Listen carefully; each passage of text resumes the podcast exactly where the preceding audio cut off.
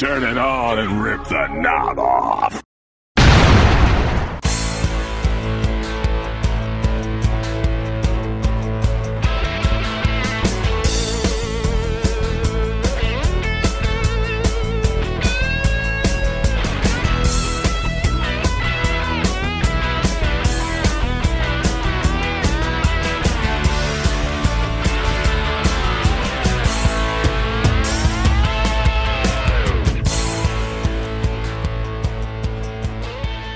Hey guys, welcome back to the Wrestling Memory Grenade, episode number 42.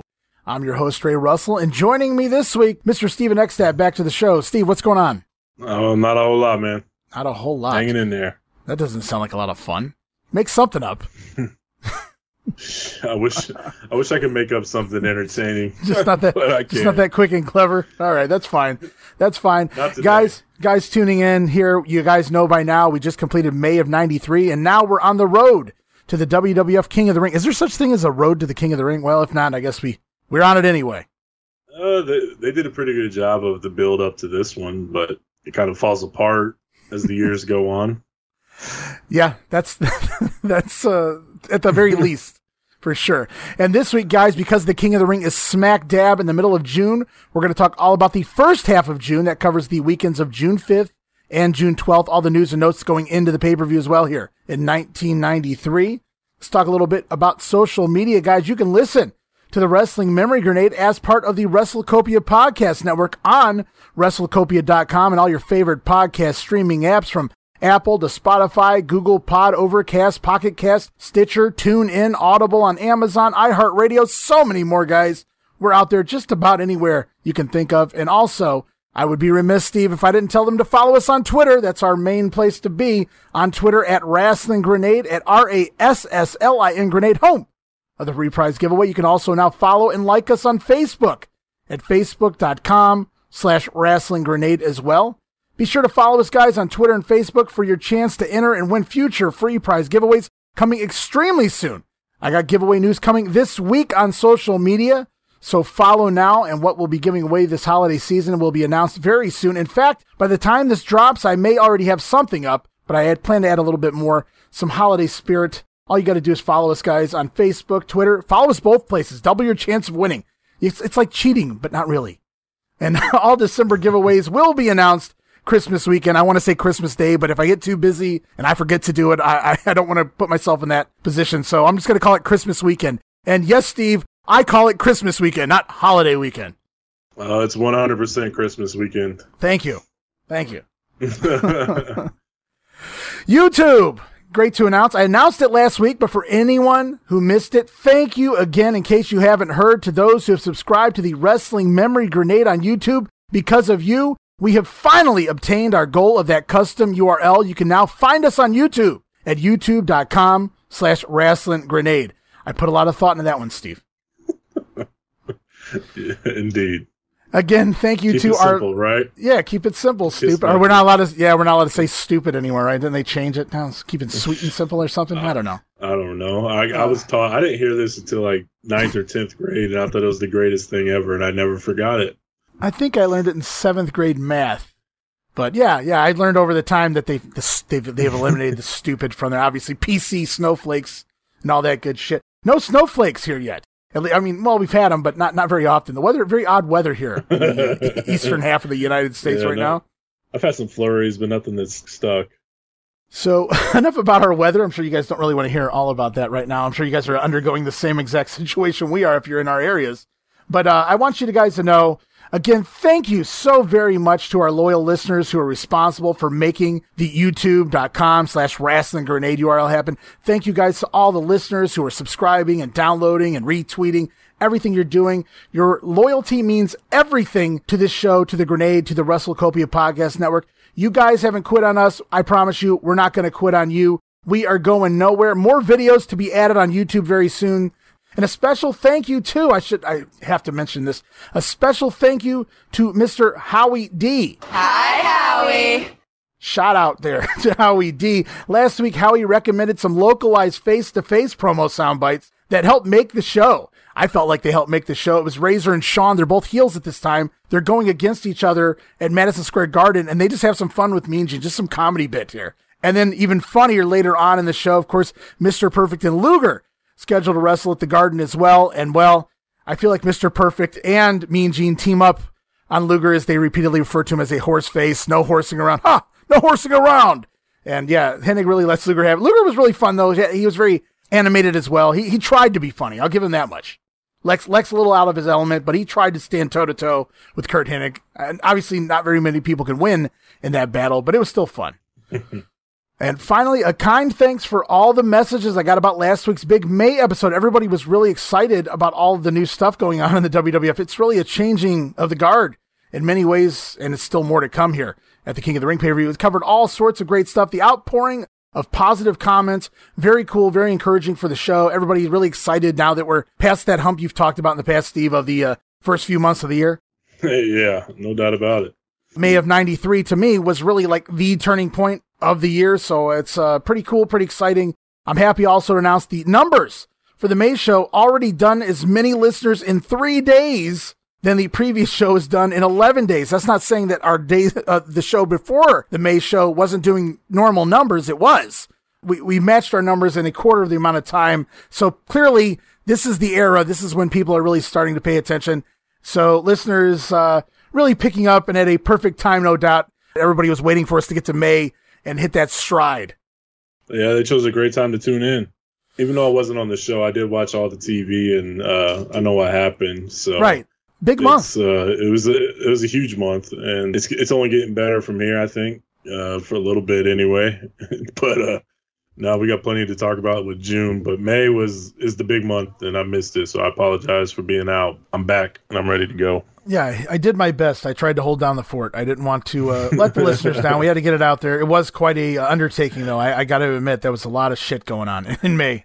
Yeah, there's a bunch. I, I'm sorry. I want to apologize. It's just been a, a rough couple weeks. It's been a roller coaster. I've been extremely busy with kids and life. Everything's back to normal for now. So we're getting back in track, back in the, the normalcy, I guess, of our household.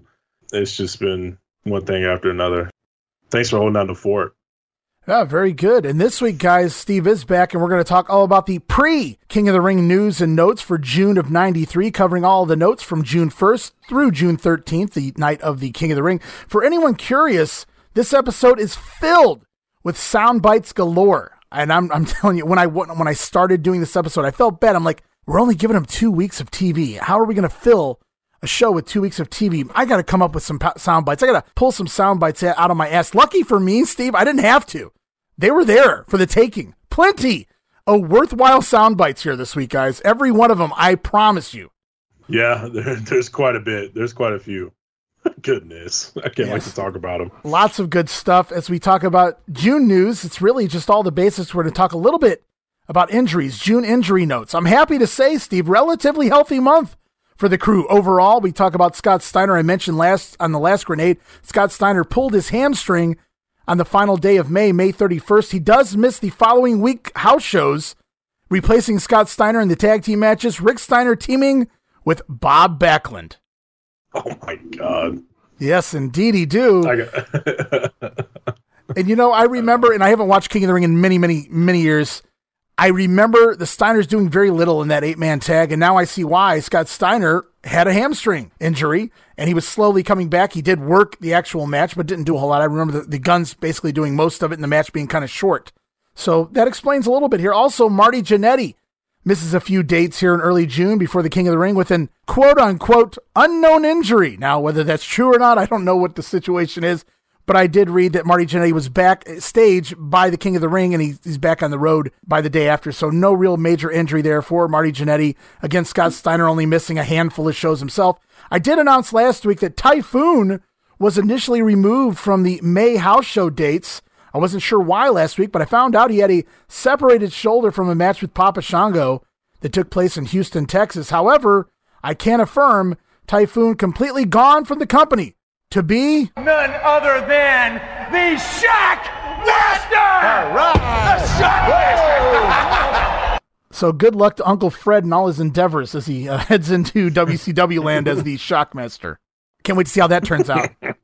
Uh, next level.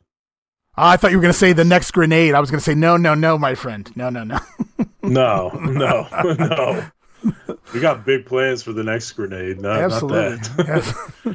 uh, Kamala winds up missing some dates later in June, by the way, uh, due to a what they call a family emergency. I don't know what the story is there. He was replaced on the West Coast part of the tour by the Tonga Kid, the former Tama of the Islanders, the former Tonga Kid, also in the early '80s in the WWF. Of course, uh, by this point, he's ballooned up to uh, well over 300 pounds, I believe.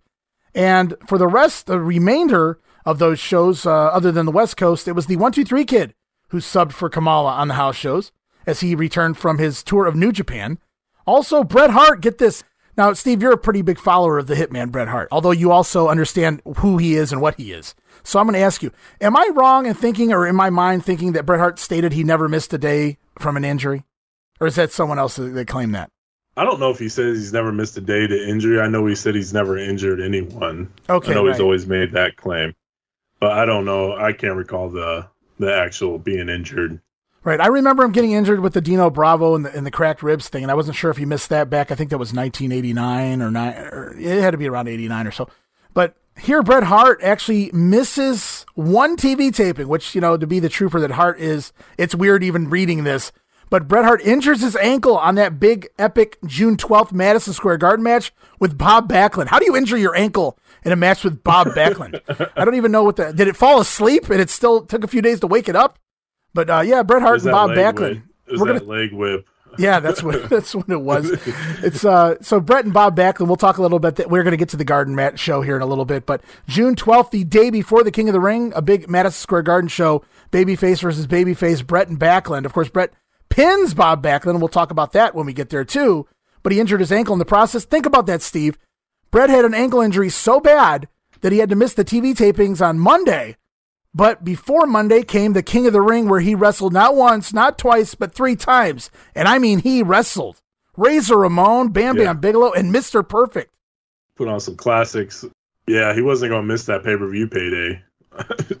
Definitely not. oh, he wasn't going to he, not- he wasn't going to miss that pay-per-view. pay per view period with everything they were they were handing him there. That's for sure. Oh no, absolutely not. Hogan hooked him up. So yeah, inadvertently. yeah. You know, there was a promo. I don't know if you I don't know if you picked up on it. There was a promo I played. Uh, actually, I just discussed it. I, th- I believe on the May episode there was a Hulk Hogan promo where he professed that I'm the best there is, was, and ever will be. I don't know if you picked up on that when you were covering the May shows. I did. Yes, that's uh, very interesting to say the least. Uh, but uh, here we go. It's early June house shows. We got two touring groups, and we're going to end up breaking this down for you. But it changes quite a bit after the King of the Ring. So we're going to just look at what it was like here for Group A and Group B before the King of the Ring. Most of the house shows saw Owen Hart over Terry Taylor, Papa Shango over Jim Powers. What a card already. Luna Vachon defeating Sherri Martel, usually with the help of Bam Bam Bigelow. Yokozuna over Jim Duggan. Tatanka beating Bam Bam on disqualifications. Mr. Hughes over Virgil. Kind of a light show for the most part here. The Steiners, or should I say also Rick Steiner and Bob Backlund, over tag team champions Money Incorporated and IRS and DiBiase by countout. And also there were other nights too where Money Incorporated had to wrestle the Mega Maniacs. So on those nights, the Steiners over Blake Beverly and Damian Demento. So yes, that team. happened. Yes. What a team. You see what they thought of the Beverly brothers. Bo goes out and the first guy they think of for his replacement is Damian Demento. Hey, Blake's hanging out though. And I wonder main if Damian's hitting him like Bo did every single night for the last six months. I don't know if Blake would take that from Damian Demento. think they changed the finish. I don't even want to think about that match to be honest with you. I really don't. When I saw Rick Steiner and Bob Backlund teaming up, that blew my mind. But when I saw Blake Beverly and Damian I Demento teaming up, I just that though. yeah, I did. I requested. I, I, I yeah, I did. Last episode, I requested somebody to send me uh, video footage. They know any exists out there of that match uh, of that team, I should say. Uh, early June dates also. The main event saw Marty Jannetty when he was Intercontinental Champion defeat Shawn Michaels. Of course, those finishes will flip flop before we get to the King of the Ring. I'll explain why here in a little bit. Over in Group B, it's El Matador over the Brooklyn Brawler, and later Papa Shango moved to this tour. El Matador over Papa Shango in the Curtain Jerker. Razor Ramon beating Kamala on these cards. The Undertaker over the Giant Gonzalez by disqualification. Nights when the Mega Maniacs were working the money were working Money Incorporated In the Group A tour, Steiners were sometimes sent over here as well to take on the Head Shrinkers, defeating the Head Shrinkers. Rick Steiner and Bob Backlund even beat the Head Shrinkers at one point. On the shows where the Steiners aren't working the Head Shrinkers, it's the Shrinkers over the Guns and the Guns over the Shrinkers. So some flip flopping there as well. Just depended on the night, I suppose. Crush over Doink by DQ. Some dates even featured the mixed tags of the Bushwhackers and Tiger Jackson over the lovely team, wow, of Blake Beverly, Damian Demento, and Little Louie. Wow, just talk about a hodgepodge of randomness there. And the main events, most nights saw Lex Luger illegally knocking Bret Hart, well, I guess it was legal, knocking Bret Hart out with the forearm and scoring the win. Anything catch your fancy there? No, it sounds like shit. I Okay, wouldn't pay well. to see any of that. Well, that's that's where we're at. It's funny because I'm talking about how great the, sh- the the company's become here in the last several weeks, and this is this is what the house shows look like, at least before King of the Ring. yeah, it's getting there. So after Man, you can just tell like they don't have they have guys coming in, but right, they haven't hit the house show circuit yet, like the kid and, and and a few other things. So um, once that gets going and you get like Borga and those guys coming in, you can fill it out with some characters that are actually over and decent instead of jobbers galore through six of your first like eight matches. So pretty rough. Don't worry, Yeah, the so- houses were down. So we'll go back to WrestleMania 9, April 4. Hulk Hogan wins the WWF title all the way back at the beginning of April. Then he goes to Hollyweird, dude. And that's where he stays for all of April and most of May. He does come back and work three tag team matches with Brutus against Money Incorporated near the end of May, two of them on the same date. So really, he only works two days out of May. So Hogan's worked basically two days since WrestleMania at this point, though he does come back and work some house shows here in May and or in June. In fact, he works nine in total, not counting King of the Ring. He works Winnipeg, Albany, Indianapolis, Minneapolis, Richmond, Virginia, Columbus, Ohio, Huntington, West Virginia. Hulk Hogan works Huntington. Wow, what an odd choice there. And then post King of the Ring, the Mega Maniacs are going to finish up here in the United States. They'll only work the big cities of Chicago and Boston. And it's noted that World Champion, the finishes of those Mega Maniac and Money Incorporated matches throughout the month Hogan and Beefcake over Money Incorporated, the tag team champions, by disqualification. Sergeant Slaughter, the guest referee for those matches. DeMeltz had this to say about Hulk Hogan. He says Hulk Hogan's second weekend of house shows has to be labeled as a major disappointment. Hulk worked June 4th in Winnipeg, drawing 6,500 paid. June 5th in Minneapolis, drawing 3,300 paid. And June 6th in Albany, drawing 3,000 paid. Only the Winnipeg gate can be labeled a success. Hogan still had the anchor of being a main event with Brutus Beefcake and Money Incorporated, who simply aren't capable of working on top and selling tickets at this point. So we'll have to see what happens next month when Hogan is scheduled to take on Yokozuna in the main event of the house shows. Of course, same finish with Money and getting DQ'd from as as it was at WrestleMania, so we get a replay basically what we've already seen. But just putting the name Hogan on the marquee, Meltzer says, without a real match people want to see anymore, isn't going to bring in the casual fans now, Steve. So the days of just putting Hogan on TV with the genius and and Vince, you know, that was a bet. They were backstage, and Vince was so proud of Hogan back in you know this is '89, and and he's you know "Ah, we could put Hogan on TV with anybody, and it'll you know it'll get ratings, and and okay, well who can we come up with? And they come up with the genius, and it still worked. So living proof Hogan at one point, well, I don't have to tell anybody this. He was a draw. It didn't really matter who he was going up against, whether it was the one man gang or, or Macho Man Savage. He was going to sell people to the arena. And here now in 93, not so much.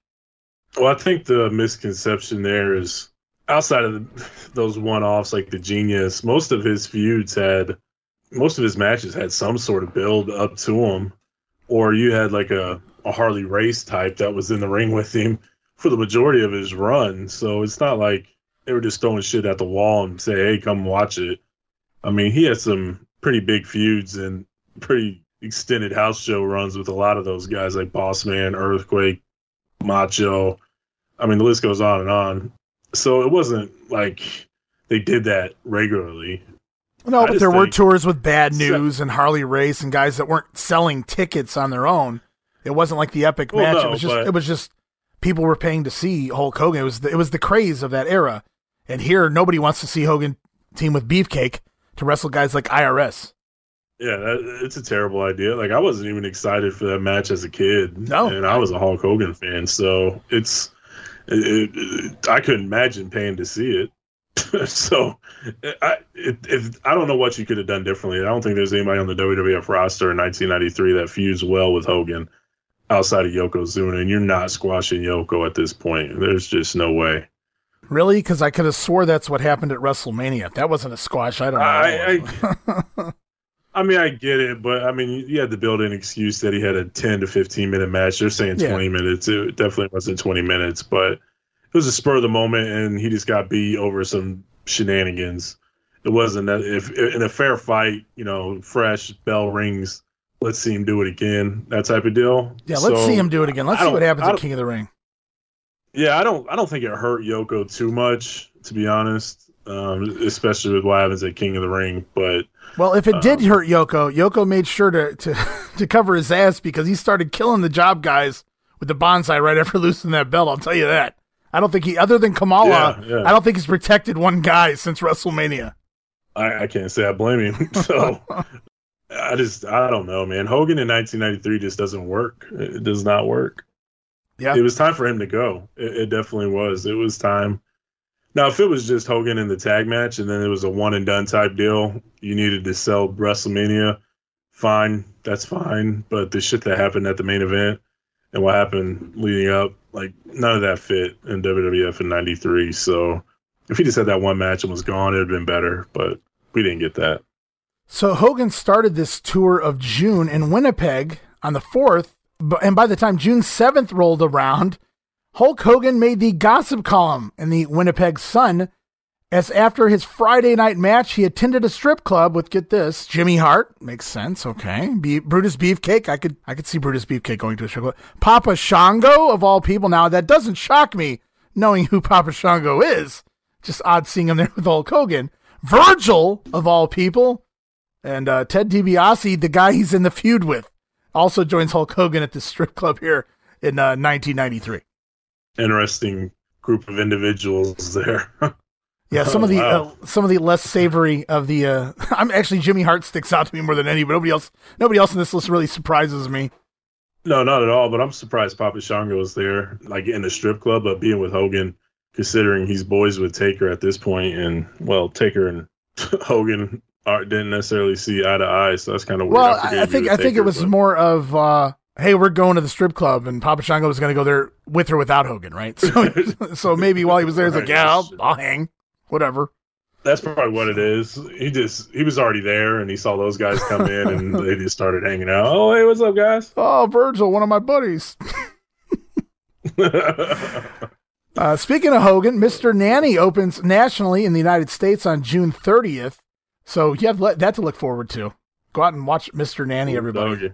Yeah, it's uh go watch Hogan in some uh, leotards. Twenty eight years later, I have yet to watch that. I don't think I ever will.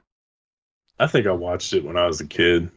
The singles rematches between Hogan and Yoko, which start the come uh, the following weekend after King of the Ring, are supposed to be the acid test on whether Hogan can still draw the masses with his name, as there is a strong argument that Beefcake and Money Incorporated being in the main event with him are the reason the tickets aren't selling. It's not just Hulk Hogan by himself. I think we just discussed that. But either way, with the exception of Winnipeg and the Meadowlands, Hogan's return to house shows in June have been a box office flop, says DeMelt. So it's not working. And I could have told you that. I have no no inclination of watching a match involving uh, IRS and Brutus Beefcake in the main event. And I'm, you know, I'm not going to attack Ted DiBiase here, but 1993 Ted DiBiase really isn't tickling my fancy as a main eventer either. Yeah, especially with the back injury kind of. I mean, he would work hard, you know, like we talked about on that on the UK show, but he would work hard depending on the opponent. But for the most part, he can't go every single night and put on a, a match that Ted DiBiase is accustomed to. So, um, yeah, really, the only guy that deserves to be in the main event is Hogan at this point out of those four. Title change alert, and this won't be the last time we have a title change here in June. In fact, all of the belts will change hands before this month is over. But this is the very first title change in Albany, New York, Knickerbocker Arena, June 6th, in front of 3,000 people, saw Shawn Michaels with a new mysterious bodyguard that looks, interestingly enough, like Vinnie Vegas of all people. Shawn Michaels pinned Intercontinental Champion Marty Jannetty to win the title back with the super kick after Marty Jannetty was distracted by this new ringside bodyguard. This was the debut of Kevin Nash in the WWF. Pretty cool.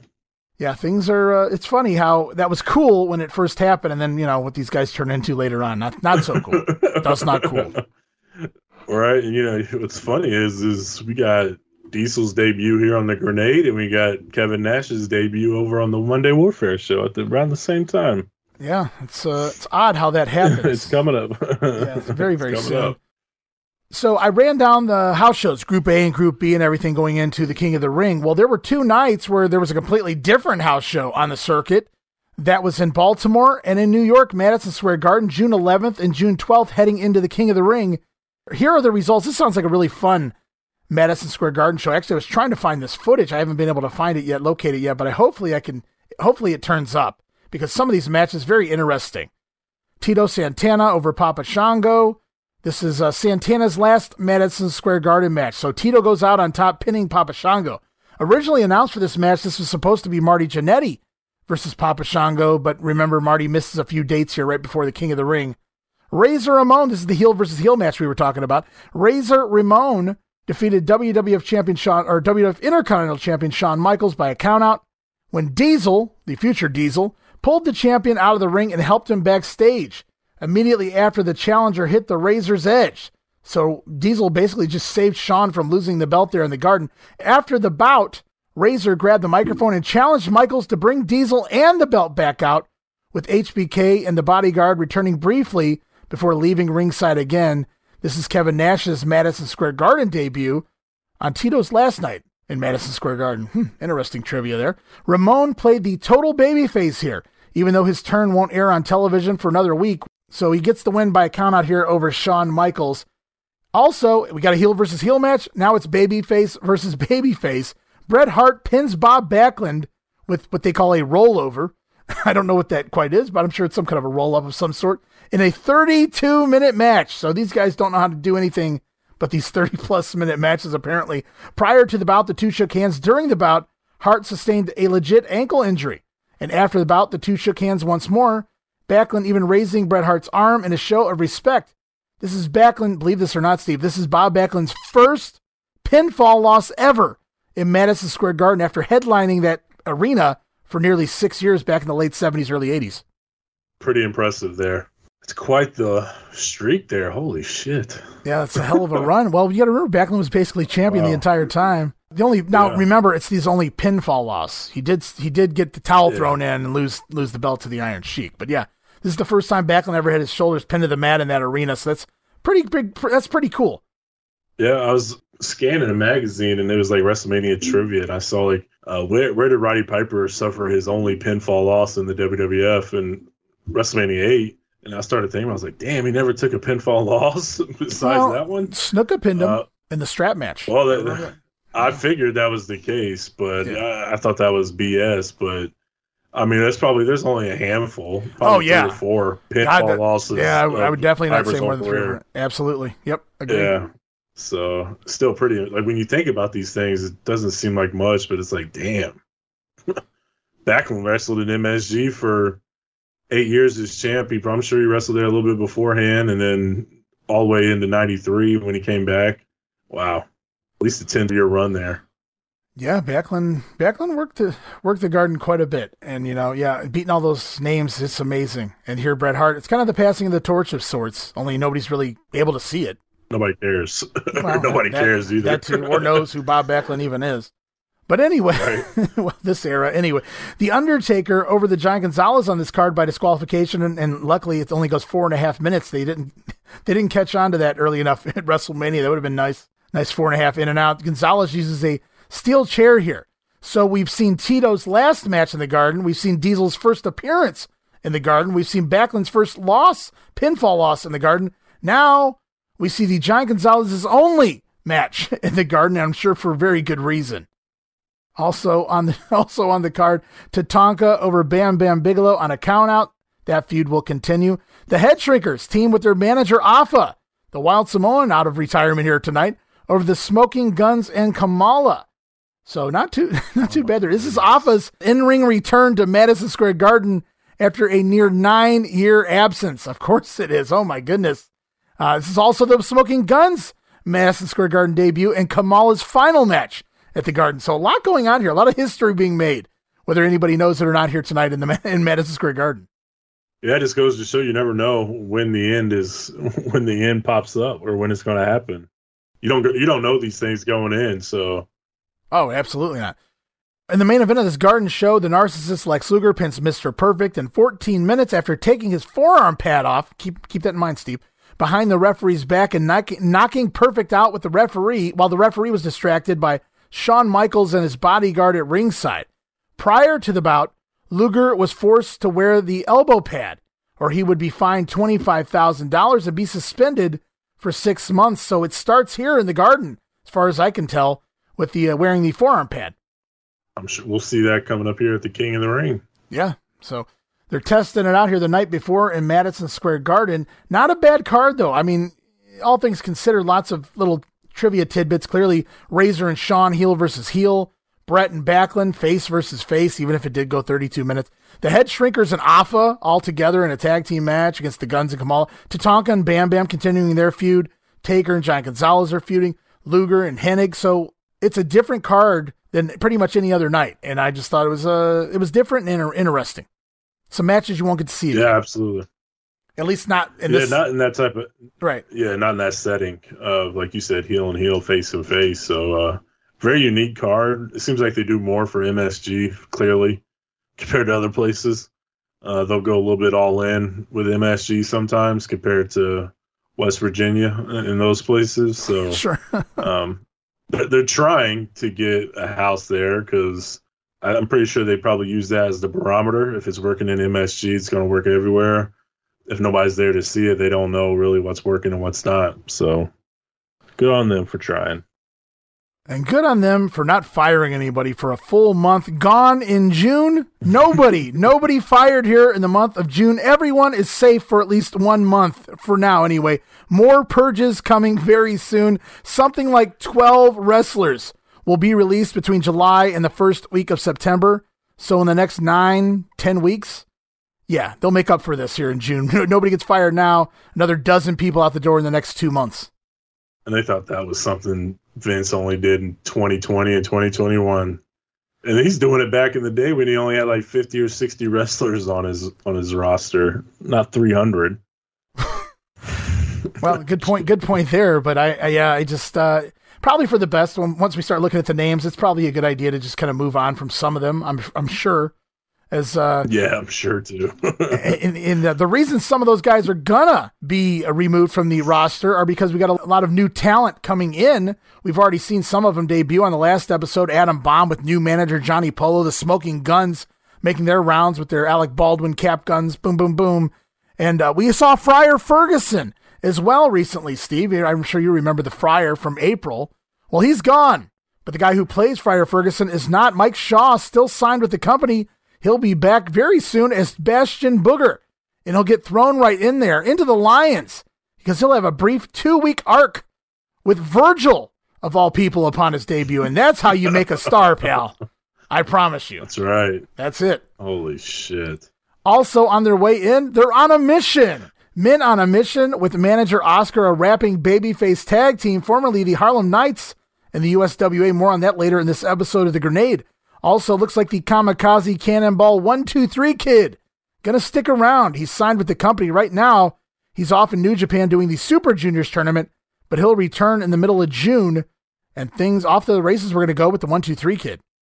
Nice. Can't wait to see more of him. There's also talk of the Mountie. Jacques Rougeau headed back in. That's that's for sure. He's a coming. He's not coming alone though. Always room for Jacques Rougeau in your company. Always. well, I think he's. I think he gets put in the uh, right place too, right manager for his personality anyway. And then, uh, Absolutely. Uh, also, I mentioned, I believe on the last episode, it was in the last episode or two, Rick Martel looking for full time work again here with the company, but they're not giving it to him. They're playing a little hardball with Rick. They're letting him come in though. He's working some Canadian shows, and Rick Martel coming in as needed right now. We know he will eventually come back full time by the fall, but as of right now, the model wanting back with the company and they're just kind of throwing him work when, when as needed. So maybe teaching Rick a little lesson there. Quit quitting the company every couple months. About time they play hardball with him. Yeah, the model in and out for years now, going all the way back to gosh, what demolition taking him out at 89. Yeah. Yeah, it's been a minute. Or maybe it was 88, 88. Sorry, 88. 88, yeah. Yeah. Yeah, 89 he came back. June tryouts. And again, with so many new names hired and debuting over the last couple months, a very short list to try out this month. Those names do include, however, Rex King and Steve Doll, simply divine right now in the USWA, also the former Southern Rockers and some other territories. They get a tryout and get a win over the team of Tito Santana and Virgil. God, I hope Virgil did the job there. And they're going to start, Steve, they're going to start in July under the new moniker of Well Dunn. Not for me. Okay. also, uh, we see Job Guy on one of the trials. Job Guy Kevin Kruger over David Heath, the future Gangrel, with a sunset flip. Kevin Kruger, the Job Guy, getting the win here because David Heath was the one actually getting the tryout. You have to think maybe this is some kind of a favor to Luna, who is at, at the very least engaged to Gangrel at this point, I believe. But yeah, so David Heath getting a tryout, but doing the job. Maybe they were going to see how he took it and go from there. But we don't see Gangrel pop up in the WWF for quite a few years still. Well, I didn't know they were together that that long. Yeah, they kind of pretty cool. spoiled the the uh, Bam Bam and Luna relationship, if you will, at one point on Mania. There's just a quick clip of a vampire wedding between Gangrel as Vampire Warrior and Luna. Although Vampire Warrior was never part of the company, they they still show a clip of it there on an episode. I believe it was Mania. Wow, I've never seen that.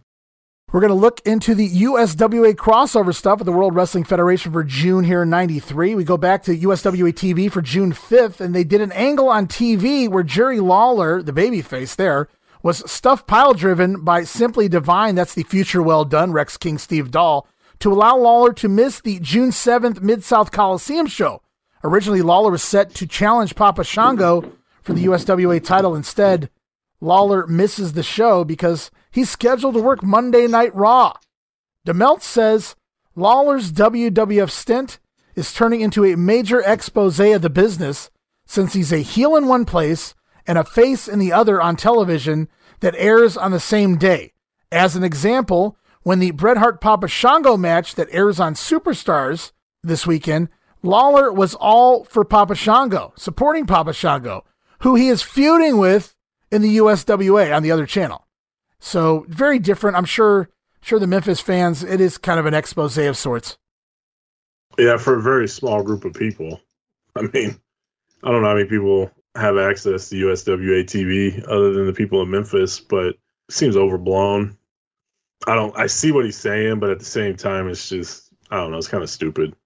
I think it hurts maybe the Memphis territory at the very least. I, I mean, I remember watching the USWA Smoky Mountain feud and getting both sides of it on, I think, Tuesday and Wednesday. I would see the one on Tuesday, the other on Wednesday. And in Smoky Mountain, everybody was a baby face in Smoky Mountain, and all the USWA guys were heels. But in USWA, it was vice versa. And it was like they were telling the story from a different aspect. And but I watched the other show, so I'm like, you're lying. You're fucking lying, and you're a baby face, and you're lying.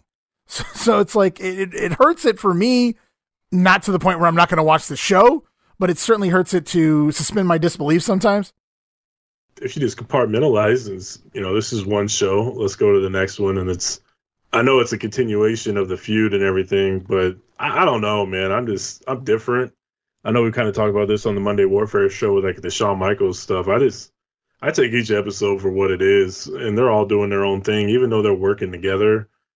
That stuff they're doing in USWA has no bearing on what's happening on WWF TV at all. It's just WWE or WWF helping out Memphis more than anything. Well, we're going to Um, see if it helps them out here trying by, to. by the end of this month. Try to anyway. Try to anyway. But uh, Well, I don't know. I don't know if you're helping out Memphis when you're pulling their top draw from his uh, heavyweight title match two days beforehand, Well- so you, so you can appear on Raw. that's to me is more on Jerry Lawler. He signed the deal with Vince, not not Vince, not him. Vince offered it. He signed it. Yeah, I just I don't see I don't see Vince wanting to help anybody in the long run. I, I don't I don't know. To, and also, too, the other thing, this is '93, so who- knows how much Vince is involved in this anyway. Mhm. Um, this could just be a Jerry Jarrett thing, and he's doing it. So he's trying to help out Memphis, taking advantage of WWF while Vince is out of town, thinking he's going to take things over. who knows what the, the circumstances of this was. I know Vince gets involved with like promos and stuff, but it's, Yeah. I don't know how much hands on he has on this at all, if any. So he's probably like, whatever, who cares? Well, yeah, I mean, I really don't know without being in that locker room way back then. And God knows most of the people that were in that locker room and, and part of this back then, their story is going to change 15 times between this morning and tomorrow. So, so I, I have no idea. 100% correct on that one. Yeah. So also on this episode of TV though, June 5th, they also announced that Brian Christopher is scheduled to wrestle The Undertaker at the Mid-South Coliseum Monday night, which saw Christopher do a freakout bit, is what, Dave Meltzer refers to it as. And we're going to talk now about that match, June 7th at the Mid-South Coliseum. It was Southern Heavyweight Champion Brian Christopher fighting The Undertaker to a double disqualification. I'd like to see how that, that one came about. The show with The Undertaker draws 1,750 people. Now, that might not sound like a lot of people to those following the WWF, but it's actually double the average house show. God, Memphis has fallen a lot here by 1993, if that's double the average with The Undertaker appearing. But remember, it was a couple months ago, a couple shows ago, we were talking about you're damned if you do and you're damned if you don't. You're an idiot if you don't accept the offer of Macho Man Randy Savage appearing on your shows. But the problem is, when he's not there, your house is going to go back down. When they bring in these guys underneath, the house isn't going to go back up. They're looking for Macho Man, or in this case, The Undertaker, who does double the numbers here this week against Brian Christopher. Then we fast forward a one week, uh, one week later to June 14th at the Coliseum, back down to 850 people in the Mid South Coliseum to see the USWA champion Papa Shango go over Jerry Lawler on a disqualification. Papa Shango tried to shoot fire from his skull, which missed the king, but then Lawler connected with the fireball and he was the one getting disqualified. Interesting. As we fast forward yet another week to June 21st in the Mid South Coliseum, quite a stacked show this time. Southern heavyweight champion Brian Christopher defeats The Undertaker. Yes, Brian Christopher defeated The Undertaker. Don't, don't have a conniption, fake guys. By disqualification when The Undertaker was caught using Brian's own Tennessee chain, if you will. So The Undertaker caught using Brian Christopher's chain gets disqualified there. Also, Owen Hart comes into the company and he defeats USWA champion Papa Shango, the battle of the WWF guys. Owen Hart over Papa Shango to win the USWA title. During the match, Papa Shango kept wanting his manager, Bert Prentice, to give him his voodoo stick to use on Owen Hart, but Prentice kept refusing. And finally, as Shango argued with his own manager, Prentice threw the voodoo stick to Owen, who used it on Papa Shango for the pin. The two then embraced Owen and Bert Prentice afterwards to signify that Owen Hart had turned heel. So Owen doing the heel work here back in June, turning on Papa Shango. Papa Shango, essentially, I don't think that he works anymore here, but he's basically turned babyface on the way out the door, of all things.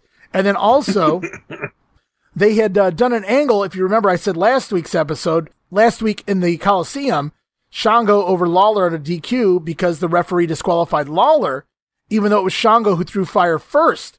So they did an angle on the TV in between that turned that referee heel. He was working for the WWF, so to speak. So now they're creating their own WWF characters, kind of like ECW did in the latter half of 97. So here we see Jerry Lawler defeat the evil referee Paul Neighbors to close out this Mid South Coliseum show, which drew 2,000. That's even more than The Undertaker. Because The Undertaker returns, we get Owen and Papa Shango, Lawler working a referee in a gimmick match of sorts. So, yeah, 2,000 people, not a bad drawing house that week. And then to close out June in the Mid South Coliseum for June 28th, I only put this down because Scotty Taylor, he's been doing a lot of jobs on WWF TV as of late. He goes down there. Jerry Jarrett brings him down for a match.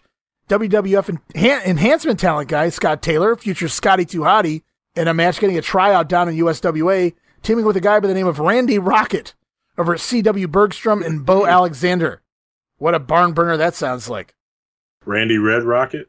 And that's and that's where uh, Apter mags really pay off those PWI 500s. I remember never saw CW Bergstrom, but he was in the PWI 500, so he had to be somebody, right, Steve?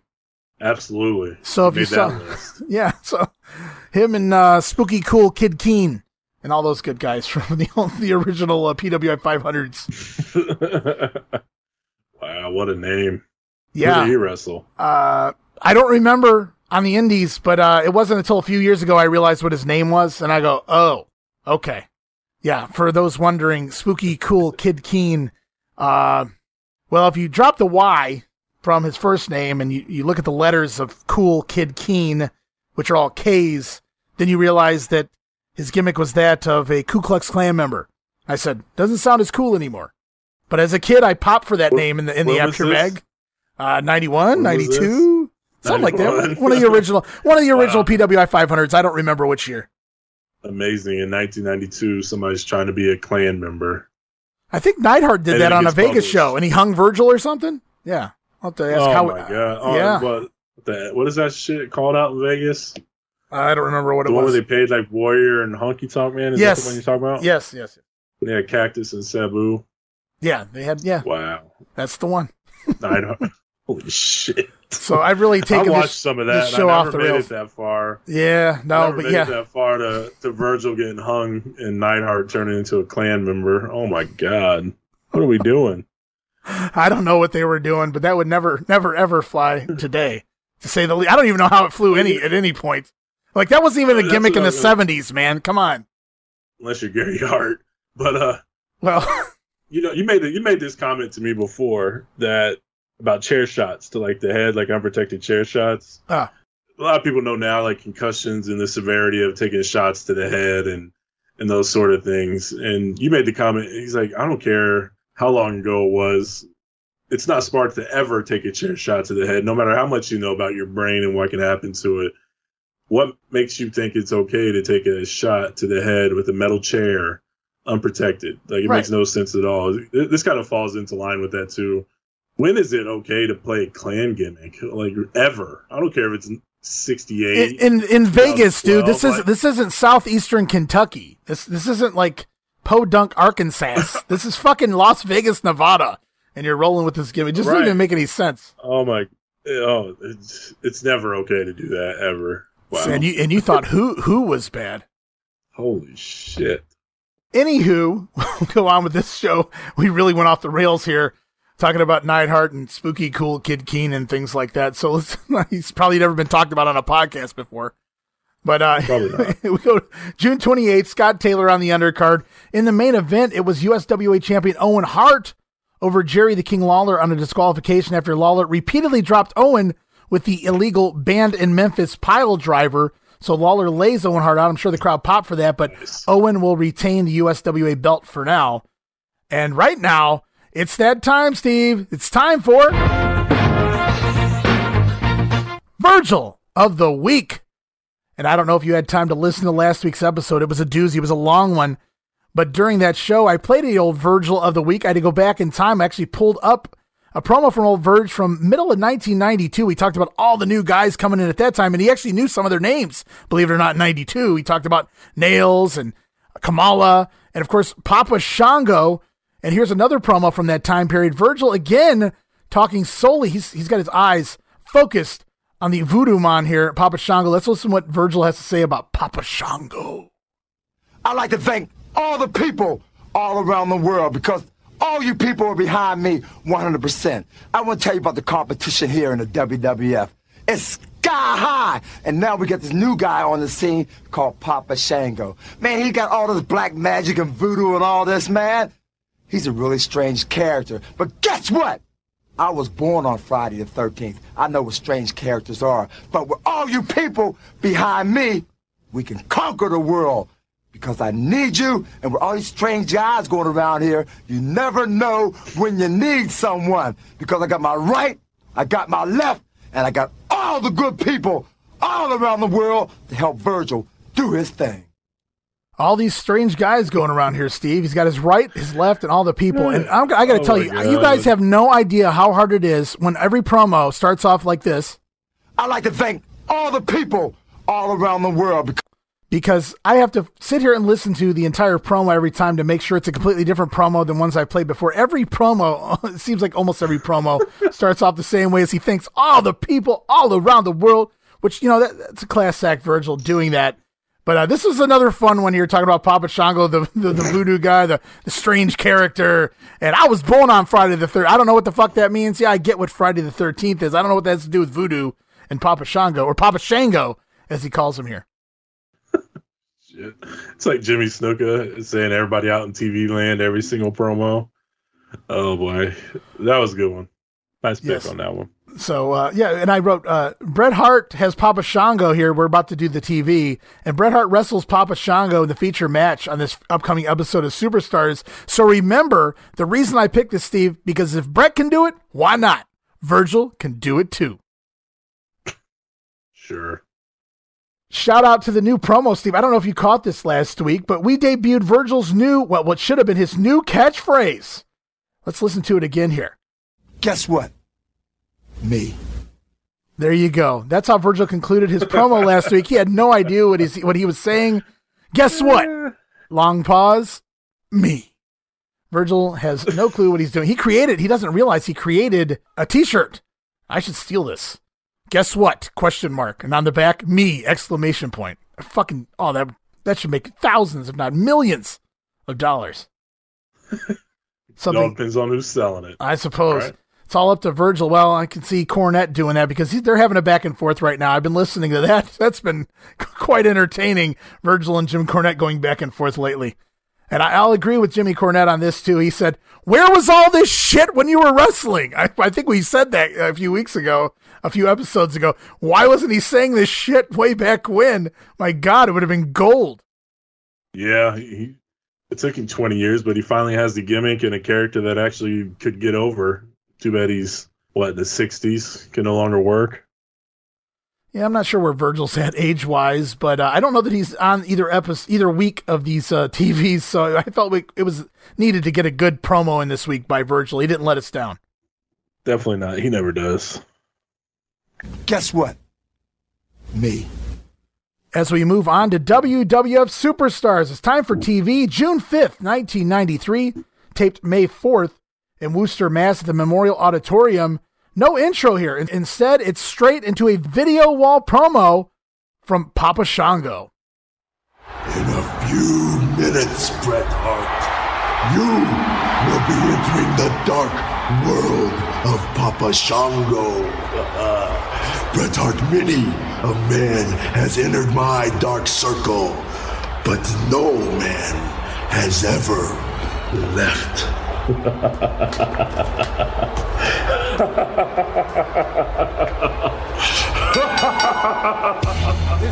everyone to WWF Superstars. And I don't know what shit Charles Wright's smoking this week, Steve. But to imply that nobody's ever left his uh, dark circle or whatever he calls it, it's just a, a bit silly. I don't know that anybody has not left his dark circle at this point. Warrior, Undertaker. we saw Bret beat him back at Saturday Night's main event. I've seen Tito Santana pin him. Jim Duggan beat him in about four minutes flat here just a few weeks ago on TV to qualify for the King of the Ring. So Papa Shango talks a good game, though. It's just like I got short, like Mr. Fuji said on a recent episode of TV, I got sh- short memory, boy-san. Papa Shango doesn't seem to remember all the losses he suffered here over the last year and a half as he comes to the ring for this featured bout, kicking off superstars to take on Bret the Hitman Hart. Bret briefly on top to start the match, but he runs right into a side slam, which Shango almost misses. But he does connect and manages to take over. Papa Shango then dominates the meat of the match, i.e., generic offense. As we head into a commercial break and back, Shango whips Bret off the ropes, but Bret comes running with a drop kick that looks more like a Claymore kick. I kind of marked out for that. I said, What was that? What did I just see? Bret Hart kind of delivered a Claymore kick of sorts to Papa Shango, and then it's the five moves of Doom. One of those five moves of doom here, I wrote, hey, that's Virgil's Russian leg sweep, damn it. So a middle finger from the hitman to Virgil here. Nobody did that back then. You never saw anybody do a someone else's finisher. Even if it was a setup move for them, it took away from their finisher, Bret Hart. Well, he did it first, I get it, but I guess it was only Virgil. Yeah, nobody cares. Shango comes back with a shoulder breaker, but it's it's not a reverse shoulder breaker, Steve, so it's not badass and it doesn't kill the hitman. Just a shitty regular shoulder breaker. Misses a leg drop and then lays there forever while Bret Hart just holds him by his ankles. Finally applying the sharpshooter to pick up the submission win on the Voodoo Man, the Voodoo Doctor, in just seven minutes. But that's a pretty long match for TV, syndicated TV. So Bret getting a big name win here going into the King of the Ring since he hasn't really done much of anything in the ring. He didn't really qualify, so I thought this was pretty important, pretty good to give the Hitman something, throw him a bone before the King of the Ring to get him set up and, and, and going. Yeah, he hasn't done much of anything except piss off Razor Ramon lately. So, uh, nice quality win, I guess you can call it that. Uh, Papa Shango, like you said, job to everybody at this point. So, he's a name and he has a reason for you to care. He's not just some random guy. Nice match. It was it was okay. Solid work by Bret. And I I, I love the Papa Shango gimmick. It's just unfortunate that wrong place, wrong time. I guess. I think yeah, that's really I, I, th- I think it was this match that I was watching, and I'm just like looking at him and and his costume and, and his character, and I'm just like, he is so good, and he's not never been a great technician in the ring, so that that was never going to pan out. But it just it didn't work, and I think you're right, wrong place, wrong time for sure. yeah. Just give him a little bit more uh, experience and make him get him ready. And I, this would have been kind of cool in 95, 96 in that era. Uh, uh, it, it would have fit a little bit better. And I think he would have been able to come in and do some damage. In between the matches, we see the Steiner brothers, Rick and Scott, playing the new video game Royal Rumble, available this week on the Super Nintendo. Scott only using the A and B buttons, not even touching the D pad, both hands on the right side of the controller. I notice things like that all the time when I watch people pretend to play video games. It's always fun to watch the wrestlers do it. Nowadays, all the wrestlers do know how to play video games. None of those guys. Do you think back in 1993 and these guys give a shit about a fucking video game? And uh, it's, it's something I notice shit like this. No, they definitely didn't give a shit back then. Absolutely not. They do now, but it always, I always see it too. People just have, it's not just button mashing. That's not how it is. There's a skill to video gaming. They make us look stupid when they tease that people are playing video games. Are you ready for some Royal Rumble on the Super Nintendo? Let's go. I remember that. Yeah. Good stuff back in those days. That was the shit. I still have it. That's some good shit, pal. I could throw. It. That's right. That's right. They actually had finishing moves. Super Yeah. WrestleMania didn't. They did. Royal Rumble did. That was the first one that did have finishers. And I was always Lex Luger. Are you surprised? I loved it when he did his double bicep pose after uh, laying out the people with the forearms. Too bad he didn't, didn't do the pounce on the game. I That took digress. too much work. they can't run. They can't run that way. They can Yeah, only go so one we, way. we only run horizontal on video games, pal. right. We only got 16 bits of action here. So we go back to the ring where it's the Head Shrinkers accompanied by Afa taking on Scott Taylor and Tim McNeely. And the Pineapples return, Steve. Yes, do you remember the Pineapples from 1989 NWA when they used to smash them over the jobbers' heads? Well, I marked out because I think it's our first look at Pineapples here in the WWF. During the match, Jerry Lawler on commentary says, You guys like to talk about Tatanka and his ancestors. These guys can trace their family tree back to when they lived in one. But um bum. From the king there. Uh, and it's the double face buster. And the Fatu splash off the top rope on McNeely picks up the fast win in a minute and 58 seconds. Following the match, yes, they bust the pineapple on an un- unexpected Scotty Too Hottie standing on the apron, gets the pineapple busted over his head, sent to the floor, and then they smash the leftovers into the face of McNeely. I wish the Head Shrinkers had started incorporating the pineapples into every match. As we go off to a face to face, Jim Duggan talks about his match with Bam Bam Bigelow at the King of the Ring, and then Mean Gene dials up Bret Hart and Razor Ramon to talk about their first round match. Let's take a listen. Man Hart will be squaring off against this man, Razor Ramon. The bad Joining guy. us uh, via satellite in the opening round, it's the hitman for you, sir. Yeah, yeah, and I can't wait. One week away. What's the name of the arena, man? It's another center in Dayton, Another Ohio. center. That's so fitting because Hitman, when I get through with you, you're just gonna be another loser, another has been, and another grease spot on the mat, Chico. Uh, Ra- Razor Ramon, this uh, feature is called Face to Face. Yeah. Uh, but uh, Look at his face. unknown to you, standing by, also via satellite, Bret the Hitman Hart. It could be in your face after what Ramon just said. Oh, come on. You know, Gene, Razor Ramon talks about me being a, a in the, a number one seed. I haven't beat anybody, and he's right. It's high time that I got in there and I beat somebody. It's, it's time for me to show everybody around the world that I mean business. And Razor Ramon, I am gonna wipe you out in the first round of the King of the Ring tournament, I'm and I'm so gonna go all the Come way to the top Oh, and yeah? show everybody that I'm the best there is, oh, the best there was, and the best there ever will be. I will be the it. King of the Ring. Prove it. I'm gonna prove it. Yeah, come get it, Chico. I'm easy to find. Six foot six and more handsome than ten movie Well, stars. Razor Ramon Calm and Bret the. Hitman Hart, gentlemen, I thank you yeah. very much. You, In the Chico. opening round, you'll have an opportunity to back up what you have just said. The King of the Ring tournament coming up a week from this Sunday night, June 13th, exclusively on pay per view. So I thought, uh, once again, I think every time these two have a face to face, not just the actual face to face, but anytime these guys are, are dueling promo, Scott Hall seems to come out on the winning end. Here, Bret Hart's just cutting a promo as if nobody's even on the other side at points. I'm the best there is, the best there was. And Scott Hall's like talking over him the entire time, and Bret's not even playing into it. He's got to get his shit in. Oh yeah, of course. He has to get his his work in, just like he has to get his five moves in. Um, Even on Papa I, kinda Shango. I heard that promo on the Raw, the same exact one from Razor. Well, that's what I was uh, going to say. Is I thought he was really clever here with the whole Nutter thing, with the Nutter Center in Dayton, Ohio, King of the Ring. I thought this was so clever here until I heard him do it about three or four times over these two weeks. Yeah, he, he found something good, and then just you know what, f this. I'm not switching this up. I ain't gonna keep thinking of something new every every, every promo, Chico. I'm just gonna just keep talking about Nutter this, Nutter that. Right. I'm more handsome than ten movie stars, so I don't I don't know what that has to do with anything, but uh He's a heel. no, good stuff. That, that worked. I. Yeah, I, I enjoyed it. I grabbed it. That's, I mean, obviously, if I grabbed it, I, it was either really good or really bad. That's usually the things I grab, and so that's what I did there. that one go- was both. Uh it was Yeah. both. Yeah, Razor was good, Bret was bad. That's it. That's it. Absolutely. We go back to the ring. It's Kamal. It's Kamala now flying solo. He takes on Phil Apollo.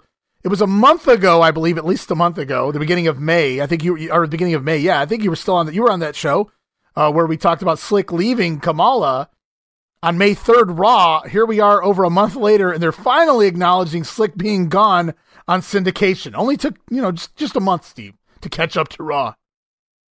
Jesus. Uh, well, we, we talked about that earlier on this year with with the grenade, how they're like three or four weeks in, like three or four weeks old of stuff that's in the can. So um, definitely not up to date on syndication. Definitely not. Yeah, and it's not like syndication 1989 NWA bad where nothing makes any fucking sense and it's three months behind. But yeah, we're, we're still still we still got to get get with the program here, guys. God.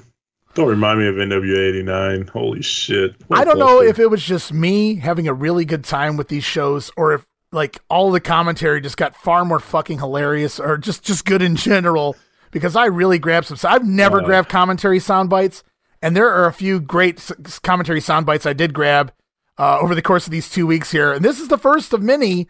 It's Vince McMahon explaining where Kamala has gone, and then Jerry Lawler giving his side of things. Let's take a listen. I've clipped it up, so it's not the entire match. It's just those parts of the match. We're, we're gonna we're gonna listen to those two, and then Macho Man make absolutely no sense in the middle as well. I know where he is. Where? He's in Fort Worth, Texas. Uh-huh. He is the pastor of the Mount Ephraim Baptist Church, and Reverend Slick knows full well that he has done as much for Kamala as he possibly can. I mean, after all, he is relying on the general populace to help the Ugandan giant out. He's going to have to do it on his own. I mean, after all, all the Reverend Slick can do is show Kamala the way. He's done that. He showed him the way, and with the help of everyone else, Kamala is going to the top. Reverend, Reverend to you, if you don't mind. Okay, I'll tell you what. Anytime this hour. Kamala ate him. I'm telling you. That's a rumor you can't deny. I mean, uh. What was that again? I'm telling you. How do that's you what stop a rumor? You're going to hear something factual, folks. You're not going to hear some ridiculous postulation. That's true. S- The Reverend Slick took Kamala to a psychiatrist because he, Kamala said he was fed up with people. You know. Get it? See? Wait a minute. Wait a minute. There's a vote line on this headline. Yes. Well, pick up the phone because I'm going to call right now and vote for the fact that I am already the king. Vote for me as a king. Oh, please. That's all right. He'll have one vote. Big deal. Oh. Look, now see, he's confused. He's gonna he's gonna regret the fact that he ate slick. And look now, uh, he did not eat slick. He did, and not only that, I heard it was just a just a snack for Kamala. You know, slick, he was just skin and bones anyway. That, that did not happen. When please. you lie, you lie big. Unbelievable. Kamala having a bit of a problem. It's almost like Vince wanted to laugh at points. I feel like just like no, no, he didn't. It's so preposterous. He just keeps. It's so simple. Yeah, Kamala ate slick. No, no, he didn't. Oh my god. And I had to get in there too. I, I like the Macho Man. Uh, he said he ate slick or whatever. Macho Man goes, "That's a rumor you can't deny." I don't even know what the fuck that was supposed to mean. Clearly, he caught himself because he was like, "Uh, I don't even know what I just said right there." Uh-huh. Yeah, he clearly caught himself, and then at the end, he's like, "When you lie, you lie big." so, oh my god! It- Yeah, and in the middle of all that too, else. I picked up that hotline comment because I liked Randy Savage's quick comeback. Lawler's going to go vote for himself. That'll be one vote. Uh-huh. So yeah, I thought that was, it's just a lot of fun this week. I thought they really were doing a good job interacting. It took six months, but I feel like these three guys are finally starting to interact with each other pretty well. Yeah, they're getting there. I, I don't know. Like he didn't. He didn't convince. Like he didn't say it with conviction. The line it was just like throwing out there, Yes. and then but he just stopped and let them like. Did he really just say that? Make let them take it from there, and that's when it turned into gold. Uh, they just he just let him go. Like, what do you say to that? Kamala ate slick. What what the hell do you say to that? It sounds like a Bobby Heenan line, really, honestly. It does. It doesn't. It's not like your typical Lawler joke, you know, joke book jokes, but Right. uh, uh, it was, it was I I, I was listening. I, I usually kind of skim the matches because it's just squashes. No no need to watch. But I loved it how Lawler's like, uh huh, yeah, okay, yeah. He's uh, he's at the church. Okay, are you done? Like kind of like just waiting for him to explain where he's really at, just so Yeah. he could do his joke. And I I, I stuck around and listened because I wanted to hear the payoff, and it didn't disappoint. No, yeah, and the, the the parts of the match where they weren't talking about Kamala eating slick, they spent the rest of the match, and they did this quite a bit throughout these shows. Yeah. shilling the WWF Hotline and the King of the Ring. Uh, back to the match, so Kamala picks up the win with the splash to the back. Even referee Tim White gets involved here, explaining to Kamala, you got to pin him on his back. Kamala picks up the win, two minutes and 44 seconds.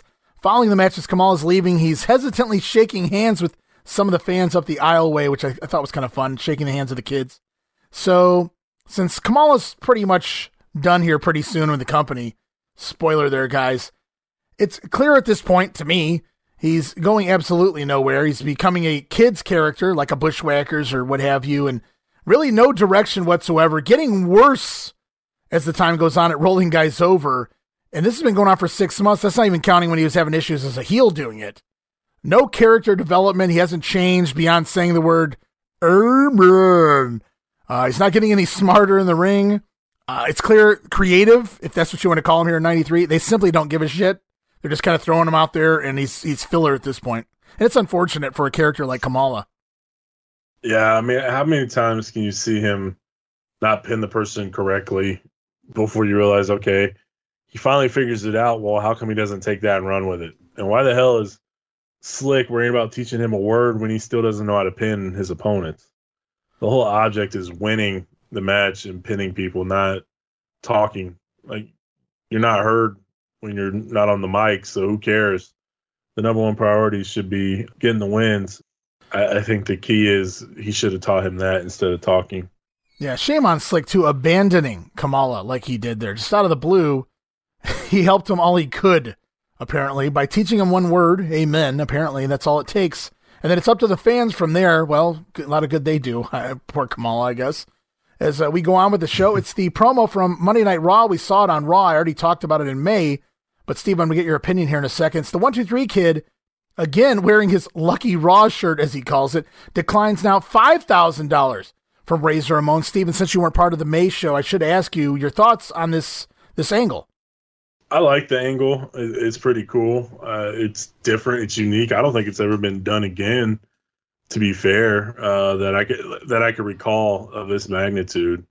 I, I think it's great for Razor. Like, okay, yeah, you got me that time, but I want to get you in the ring, and I want to beat the crap out of you, and I'm going to pay you to allow me to kick your ass.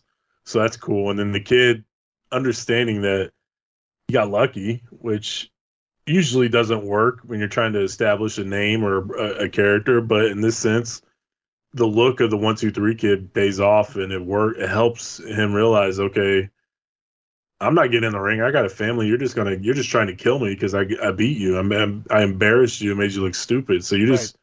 You're not out to beat me in a match. You're out there to injure me and take me out for good. So no, no amount of money is gonna allow that to happen. I'm not going to get back in there just to get my ass kicked for five grand. That that's nothing. So, Million Dollar Man says everybody's got a price, Steve. So we're going to see if the kid ever ever find or Razor ever finds the price of the kid here. Yeah, and the payoff's good. Yeah, this is good stuff. I don't know who did it or who came up with it, but I like it. I liked it then. I like it now.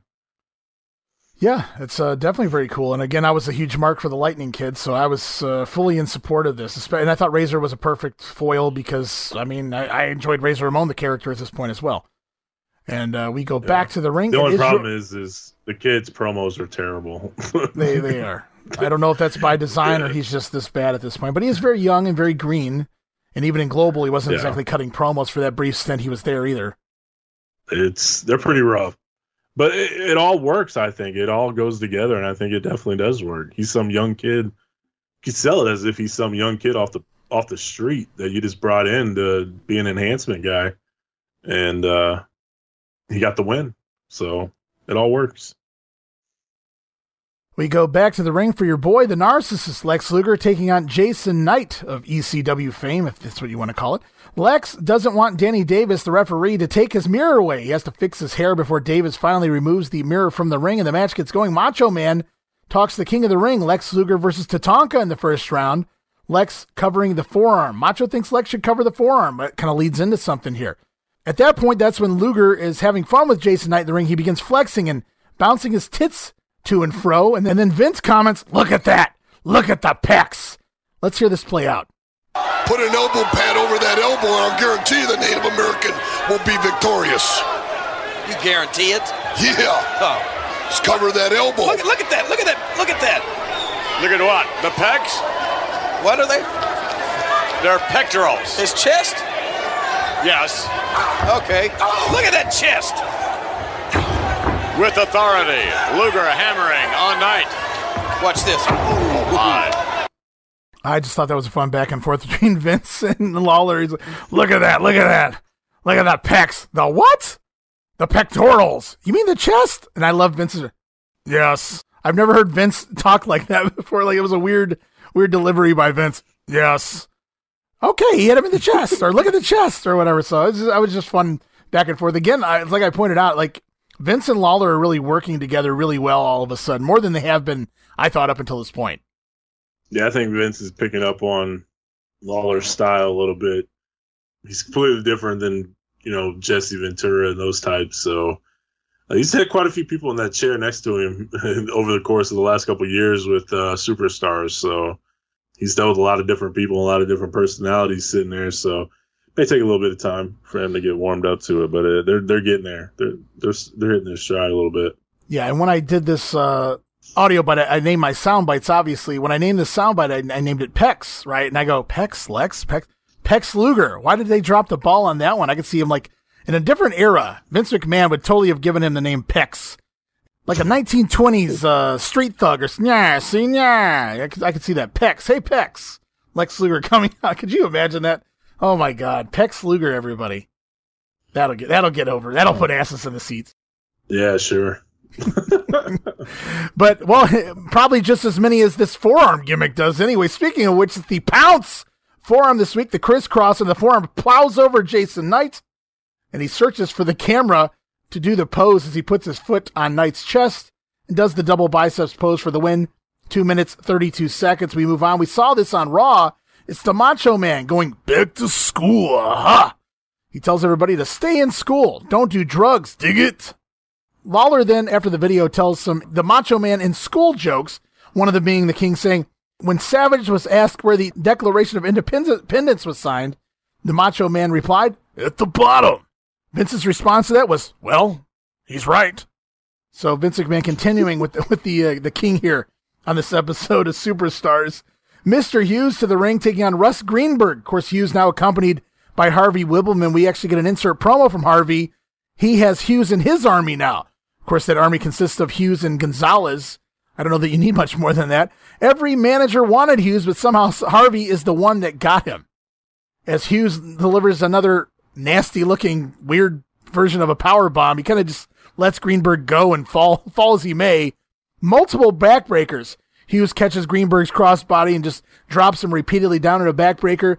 Big boot and a sidewalk slam. Mr. Hughes continues to dominate. Two minutes, 17 seconds. Hughes picks up the win there. It's off to a King of the Ring report, where we hear from Hacksaw Jim Duggan. He talks about his match with Bam Bam Bigelow. We also pick up comments from Mr. Fuji and Yokozuna. We're going to hear the closing moments of that promo, and we're going to listen to what Hulk Hogan has to say. And oh boy, Hulkamaniacs, Hulk Hogan has a bone to pick with you, brother.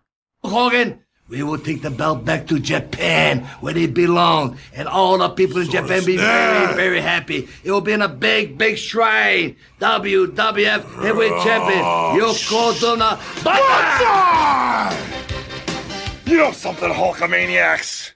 I got a little bit of a bone to pick with you dudes out there. We're one week away from the greatest challenge of all time, the WWF champion, five times Hulk Hogan, taking on Mr. Pearl Harbor, Mr. 555 pounds of sushi, Yokozuna, guided by that sins of mankind, Mr. Fuji. And the bone I gotta pick with you Hulkamaniacs is this one's mine. This is when I take care of all the family business. Oh, yeah, I'm a team player. Whether it's a Make a Wish, the March of Dimes, hand in hand with all my little Hulkamaniacs, or whether it's just laying back on my wide glide in the Love Ride in Venice Beach, California, with 18,000 Harleys by my side. But this one's mine, brothers. All the Hulkamaniacs, all America, the whole world's watching Dayton, Ohio on June 13th. They all want a ringside seat, man. They don't want you, Yokozuna. They know I can handle that. They just want a piece of Mr. Fuji. But it's taken care of. Like I said, all the family business. I've got it scoped right here, brother. These are the eyes of the Hulkster, man. These are the eyes of the maniac. And when I get ready to defend the WWF title, to keep what's mine, Yokozuna, you will bow at the feet of Hulk Hogan, brother. In Dayton, Ohio, it's gonna be like the shot kaboom that was heard around the world when I slammed your big fat carcass through the mat. But just for a little extra, brother. Jimmy Hart, you've been training, dude. You're right. You've been saying your prayers, dude. and I know you've been eating your vitamins. Mr. Fuji, I'm gonna turn mad dog Jimmy Hart loose on you, brother, without a muzzle. And when he's done with you, when he's done with you, we'll own both of you dudes. What you gonna do, Yokozuna? Bonsai, bonsai. You know, I don't know. 550 pounds of sushi, dude. Is that like his go to? Like is clearly sushi to Hulk Hogan in every promo so far, anyway. I guess that was terrible, Mister Pearl Harbor. Wasn't you the one that snuck your way into a title match at WrestleMania? Like it wasn't Yoko. Um, what the hell's Yoko done to Pearl Harbor anyone, really? uh, yeah, this one's shit. I don't know what his bone to pick is with the Hulkamaniacs. He never really said it he just rambled on and on there. I, I'll talk about it later on, but I think the one that's coming up next week, mm-hmm. uh, the six twelve show, I don't mind that promo, and I think it's the best promo that Hogan had in '93. Well, that's not saying that a whole point, lot. So yeah, that's not saying a whole lot, but I I think it, he got serious. He was trying to sell the pay per view, and it worked. I didn't mind that one. But this one's just over the top and ridiculous. Yeah, Especially well, I wrote Jimmy Hart act like a dog. Yeah, get the hell out. Mad Dog Jimmy Hart. That's what he called him. Yeah. Yeah, sure. So my notes here have just scary. basically been my feeling. I obviously he was doing all those other promos at Thunder in Paradise. Those didn't even come off like wrestling promos, really. And here I wrote these Hogan promos. They just feel so lazy. They feel like house show promos rather than a serious pay per view title match coming up, especially with a guy like Yokozuna. In any other era, Hogan would have took this far more seriously and put over his opponent. And here it's just the 550 pounds of sushi dude and Mad Dog Jimmy Hart and all this other nonsense. We keep saying, and, and, and other people have said in the past too, that Hogan is just out of date here in 93. But let's let's be honest here. Hogan wasn't cutting promos like this in any other year either. 87, 88, 89, 90. This wasn't a typical Hulk Hogan promo. It's like Hulk Hogan in 93 is out of date, but this Hulk Hogan didn't even exist before. These are promos are far worse than anything he he used to do. I mean, he was over the top and crazy, but it fit into what he was selling before. This, I, I almost feel like he's checked out. I, I think. Well, he I- he clearly knows what's coming. I think he's done. No, uh, well, I get that, but I even like leading into WrestleMania nine, it just didn't feel. It never felt right from the day he came back on Raw until he leaves. It just never felt right. I think he sensed it. I think there's maybe some anger because the fans haven't uh, accepted him back. Uh, he's not getting the reactions that he's accustomed to. Uh, he, he doesn't seem like he's having a good time. Mr. Nanny's coming out. He's doing Thunder in Paradise. It seems like he's he has one foot in Hollywood and he's liking that life a little bit better. It's a little easier probably. So this makes me feel like he's just going through the motions and he knows what's coming at King of the Ring, so he doesn't care and he's just ready to be done. Like he was I know he's off for a year after WrestleMania 8 or whatever the case was, but I think he realized that he's done. And if it wasn't for Turner offering him a, a ridiculous amount of money, I'm sure he may never came back. I, I just you never know, but money talks, especially with Hulk Hogan. I don't know. Just thinking about him more, I just feel like he's he's done. Like he's just ready to go. Yeah, the May 31st Raw, too, the, as the show concludes, Yokozuna and Fuji come out with a promo, and you can clearly hear some of the Manhattan Center crowd chanting, Hogan sucks in the background. You would have never heard that prior to this time period. So, yeah, it's a different different world for Hulk Hogan here in 1993. We go back to the ring, though. It's the Smoking Gunns taking on Dale Wolf and Gus Kantarakis. Double Russian leg sweep on Gus. So remember earlier, Bret did the Russian leg sweep, a finger to Virgil. This time it's a double middle finger to Virgil. Take that, Verge, as the Gunns with a double Russian here. And then the revolver, that nasty revolver. I can't wait to see how long it takes them before they change up their finisher because this is not working out very well. These poor job guys get backdropped by Billy Gunn into a Bart Gunn pile driver that, ugh, damn near kills Dale Wolf here. The Gunns pick up the easy win, two minutes and 13 seconds. And I said it before, I'll say it again here. These guys, the Smoking Gunns, Billy and Bart Gunn, might have been good. They might have been really good, for all I can tell. But it was hard getting past the whole outdated cowboy gimmick. And I don't mean outdated because there haven't been cowboys on TV in, in decades. I mean outdated as in a cartoon. And I just don't think they ever really catch on or get over to the degree maybe they could have had they just been wrestlers. Yeah, I can see that. I never really cared for the Smoking Gunns. It's like, oh, cool, it's a new team. That's cool. Um, but it was that's really all it was. It wasn't like, oh, these guys are tremendous. Like it's not like a Rockers or a Hart Foundation or even the Rougeau brothers. I don't think like to where, oh, these guys are cool. I like watching them. It was never like that. It's like, oh, Smoking Gunns are on. I don't know if it was the gimmick or I just didn't give a shit, but uh, they could definitely work in the ring. And uh, obviously, look at Billy Gunn's career. Look at he's still going. So uh, he has longevity. We've seen his ass in the Grenade in '89 with, with NWA. So Mm-hmm. he's 30 years strong here, still going. So clearly he has talent, but it, didn't- it didn't work for me. I never clicked with the, the Smoking Gunns. Yeah, never never worked for me either. And we're going to close out this episode with a couple of face to face promos. And thanks to Howie D pointing out how good some of the localized face to faces were, I've been watching Superstars on the Peacock, and then I've been going back to my old footage and watching Superstars face to faces from the local market so I could pick up some extra promos here, some fun ones. So, first, we're going to focus on the generic face to face. It's the one on the Peacock.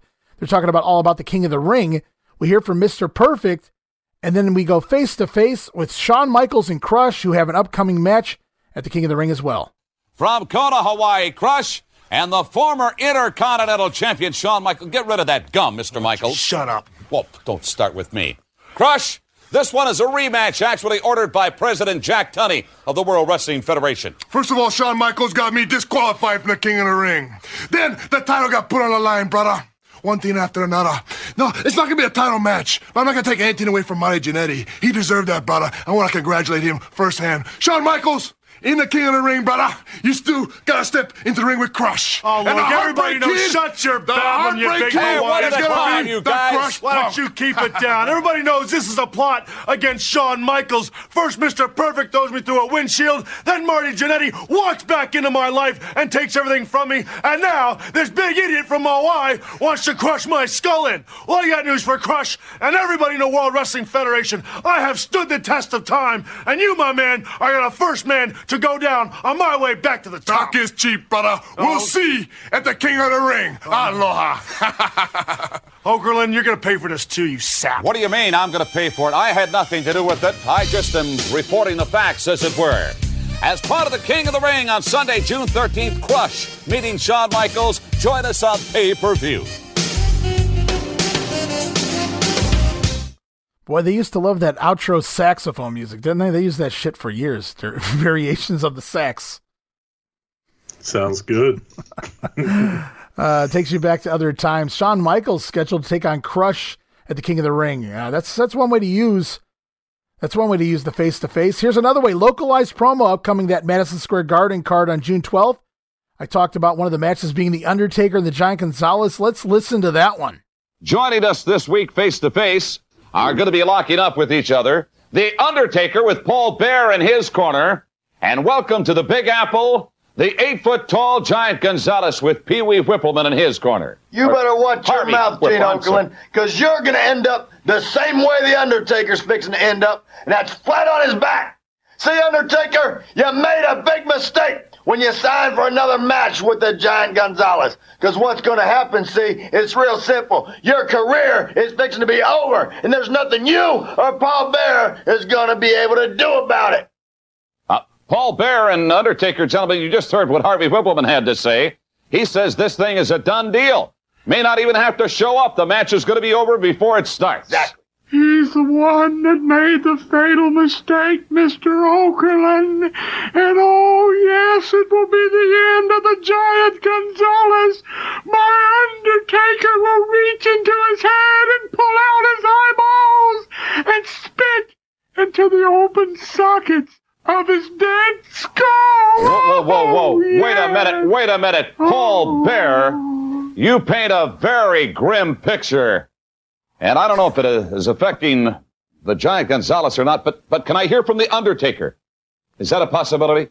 Actually, Mr. Okerlund, the only questions now that need be answered are what we'll do with the rotting carcass of one giant Gonzalez. Gonzalez Wippleman, rest in peace. Gotta make you nervous. Madison Square Garden, the Giant Gonzalez and the Undertaker one week from tonight. Don't miss it. Paul Bearer having a little fun there, Steve. Uh, wow, gonna rip rip out the Giant Gonzalez's eyeballs and spit into his sockets. wow, you don't hear that on on the uh, normal TV promos. Clearly, uh, a face to face promo you can get away with that though. I guess. Good lord, paints a pretty grim picture. Indeed. Oh man, that's gonna happen. Uh, we got more of that coming up next week here too. But uh, we close out Superstars. It's a replay for some reason of Bret Hart beating Papa Shango with the sharpshooter. I guess they needed to fill 30 seconds of time. As we move on, WWF, WWF Mania for June 5th with Todd Pettengill. Mania exclusive taped back on May 24th in Halifax. It's El Matador over Fatu with the Head Shrinkers by disqualification in 5 minutes 17 seconds when Samu interferes after Santana lands the flying forearm finisher on Fatu. After the bout, the head shrinkers attack Tito, but Tito clears house, so Santana getting thrown a bone here, even if it was only a disqualification win, and then he clears the uh, ring of the, of the head shrinkers. Or Olay, or, or something, I suppose. As we move on to June 6th in WWF Wrestling Challenge, taped back on May 5th in Portland, Maine at the Exposition Building, we kick off the show with the King's Court. Jerry Lawler interviews Mr. Fuji and Yokozuna. I wrote, wait, aren't they doing a King's Court with Mr. Fuji and Yokozuna on Raw tomorrow night? So this seemed a, a, little uh, misplaced, if you will. They really feed Lawler some bad guests here, Steve. I'm sure you watched the other ones. At first, it was the Giant Gonzalez. Then it was Luna Vachon, which had they not done comedy bits, that would have that would have been a major flop as well. And now Mr. Fuji out here to cut a promo with poor Jerry Lawler. I guess maybe they expected Lawler to carry these guys, and maybe that's why they had him out here. But man, he, he needs something to work with at least a few times. Yeah, it doesn't get much better going forward. so uh, I thought he did okay here, though. He didn't do too bad. No, it was it was actually kind of okay. Yeah, I'll I'll give you that much. Fuji says all he did was issue a challenge at WrestleMania against Hulk Hogan. They never signed a title match. He never asked for a match for the title.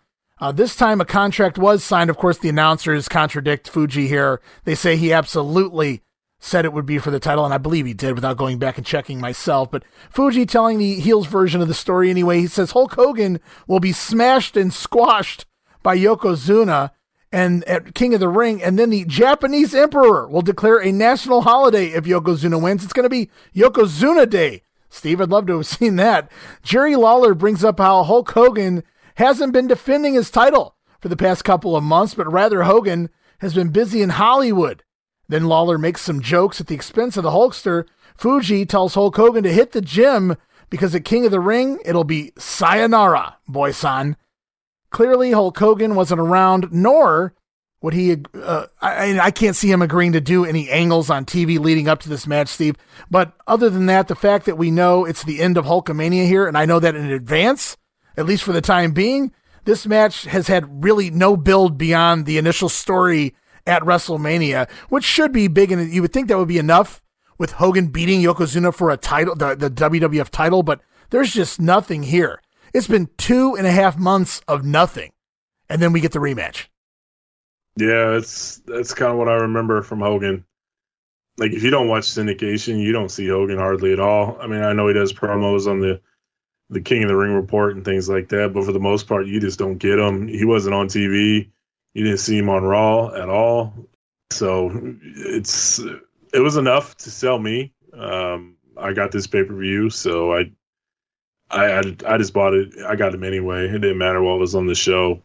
I was looking forward to it. I wanted to see the rematch, but no, it was very. Looking at it now, there's like absolutely no build, and it's like, oh my god, this is for your WWF title. There's nothing here. It's uh, pretty sad. Yeah, and, it makes um, you think like how terrible of a decision it was for Vince to agree to this shit. Well, I think they said that in hindsight, but again, remember Hogan went back on what the original plans were supposed to be moving forward, and that really screwed screwed all of this up. Yeah, but what was going to happen at King of the Ring if that was supposed to be SummerSlam? Yeah, that that I have no idea. But I mean, there was an end game and plan, and you know, Hogan obviously went right back on that immediately after getting the belt. Physically, okay, I won it now, so now I don't have to keep keep my word, brother. Which we we see that going forward plenty, and even in WCW. Yeah, for sure. Wrestling Challenge opens up after King's Court with a new intro video. No, it's not a completely different music or anything like that, but they changed out a lot of the clips to keep it nice and fresh. As we go to the ring for our opening match, the Steiner brothers taking on PJ Walker and Duane Gill. I wrote Duane Gill makes a perfect crash test dummy for the Steiners. He's worked them repeatedly at this point, and man, uh, they love throwing him around the ring. And apparently, I wrote so does PJ Walker as they destroy him as well. Poor future Aldo Montoya here Scott Steiner busts out the Steiner screwdriver. To Walker, Heenan calls it a pileplex or a super driver. Jim Ross liked the names. Really? The Steiner screwdriver. There, and it's the Frankensteiner as if he needed to do anything else. To Duane Gill, the Steiners pick up the win two minutes and 55 seconds. What do you make of these Steiner screwdrivers? Uh, it's one of my favorite moves because people just get killed with them. that, that's kind of what me and my me and my friend love moves when you get like dropped on your head. So the Steiners were always one of our favorites. I love it when he does it. I think it's to Mike Enos in WCW. I know he does it to him, and that dude just gets dumped on his head. Poor poor Blake Beverly. He's been dumped on his head by Scott Steiner more than anybody, I think, um, outside of the the head shrinkers. No, good shit, man. I love that move. As we move on with the show, it's the clip of the one two three kid once again turning down the five grand offered by Razor Ramon, and back to the ring. It's time for Mr. Bomb, Mr. Adam Bomb, accompanied to the ring by Johnny Polo taking on Chris Simpson here. During the match, we get an insert promo from Johnny Polo and Adam Bomb in the ring. Bomb continues to show off his agility. This time nails a standing drop kick during the match and the power bomb, which at this point is called the Atom Bomb. That's A T O M picks up the win in 1 minute and 38 seconds. Adam Bomb continues to win his matches thus far. And it's off to another face to face as Mean Gene talks Boston Gardens on this particular episode. And we have a face to face between Yokozuna, Mr. Fuji, and Hacksaw Jim Duggan, and their match coming up on the on June 26th in Boston. During the commercial break, it's the full fledged Royal Rumble Super Nintendo commercial. And the only reason I'm bringing that up, guys, I'm going to throw that up on YouTube very soon. So be on the lookout for that. Pretty cool commercial. I didn't really remember this extended commercial version, so I got a kick out of it. And back yeah, on TV. It was very cool. I'm glad you saw that. Yeah, it was really good stuff. Yeah. As we come back to TV, it was so good. It was so nice, Steve. They have to play it twice on every show, and I'm thankful. I'm grateful, and it's not even Survivor Series time. Uh, it's Hacksaw Jim Duggan, the powerful new force, and USA, the music video.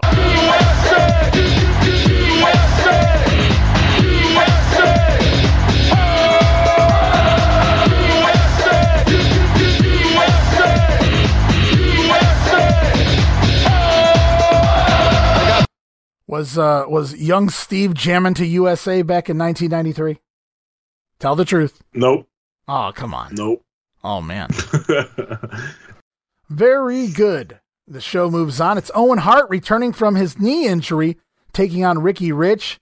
So back from the knee injury, but I noticed moving very slow around the ring. He didn't look like he was crippled or hobbled like Razor Ramon was there when he was trying to work on the knee, but he was favoring the knee. Not necessarily that it in- that that it was hurting him, but he was just taking gentle care of it. Although he does hit a nice spin kick at the end of the match before he goes into the Northern Lights suplex, which is apparently now his finisher. Owen picks up the win pretty fast in a minute and 45 seconds. I wrote his offense here was pretty bland in general. None of the fun tricks and flips around the ring, no backflip into the ring, no flashy moves here, other than that spin kick, which looked pretty nice. Owen took it very careful and then picks up the win with the Northern Lights suplex. Did you did you catch that or? Yeah, it, it seemed like he didn't do anything, and yeah. then he hit that spin kick, and it was over. Uh, I did like how Jim Ross talked about how Owen's been out with a knee injury, and it's good to have him back. So um, Jim Ross bringing the realism to the WWF was pretty nice to right. hear but yeah, there was really no offense at all. Um, I was surprised. I was like, "Oh, cool, Owen's back. I want to see what he does, see some of his stuff." And nothing. Nope, you didn't get any of it. You got a nice Northern Lights, and he hooked a leg out of that, which is pretty cool. But um, nice still It was it was very basic. My notes here was basic offense, if if, if you want to call it that. Yeah, no doubt. And my, my question really was when I when I got through watching this match was why send him out to the ring and put him back on TV if he wasn't completely ready? And that's you know, it's just he didn't do anything. So it was just really odd. I'm wondering if if it's like what you said, if he's just hesitant, so he just needs reps to see how test the knee. Right. Um, I guess you could do that with the ring set up and cameras not rolling. That's also that's also what dark matches are for, right? I mean, this didn't have yeah. to air. Yeah. So but I do like that they're trying right, to get Owen yeah, back on I TV, though they they don't really do a whole lot with him here for quite a while. Yeah, yeah, for sure. It's just I, I'm assuming he probably he's probably like his brother in the sense that he wants reps, so he probably felt good and wanted to test it. And when he went out there, maybe he just wasn't feeling it. So who knows? Yeah, for sure. He definitely uh, took good care of the leg here in this match. As we move on in between matches, we saw the Steiners playing Royal Rumble on Superstars here on Wrestling Challenge. It's the B show, so we get the B team of the Smoking Gunns, the B syndicated show, I should say. We get the Smoking Gunns here playing the Royal Rumble video game this week. And Shawn Michaels in the ring, scheduled to take on Greg Johnson.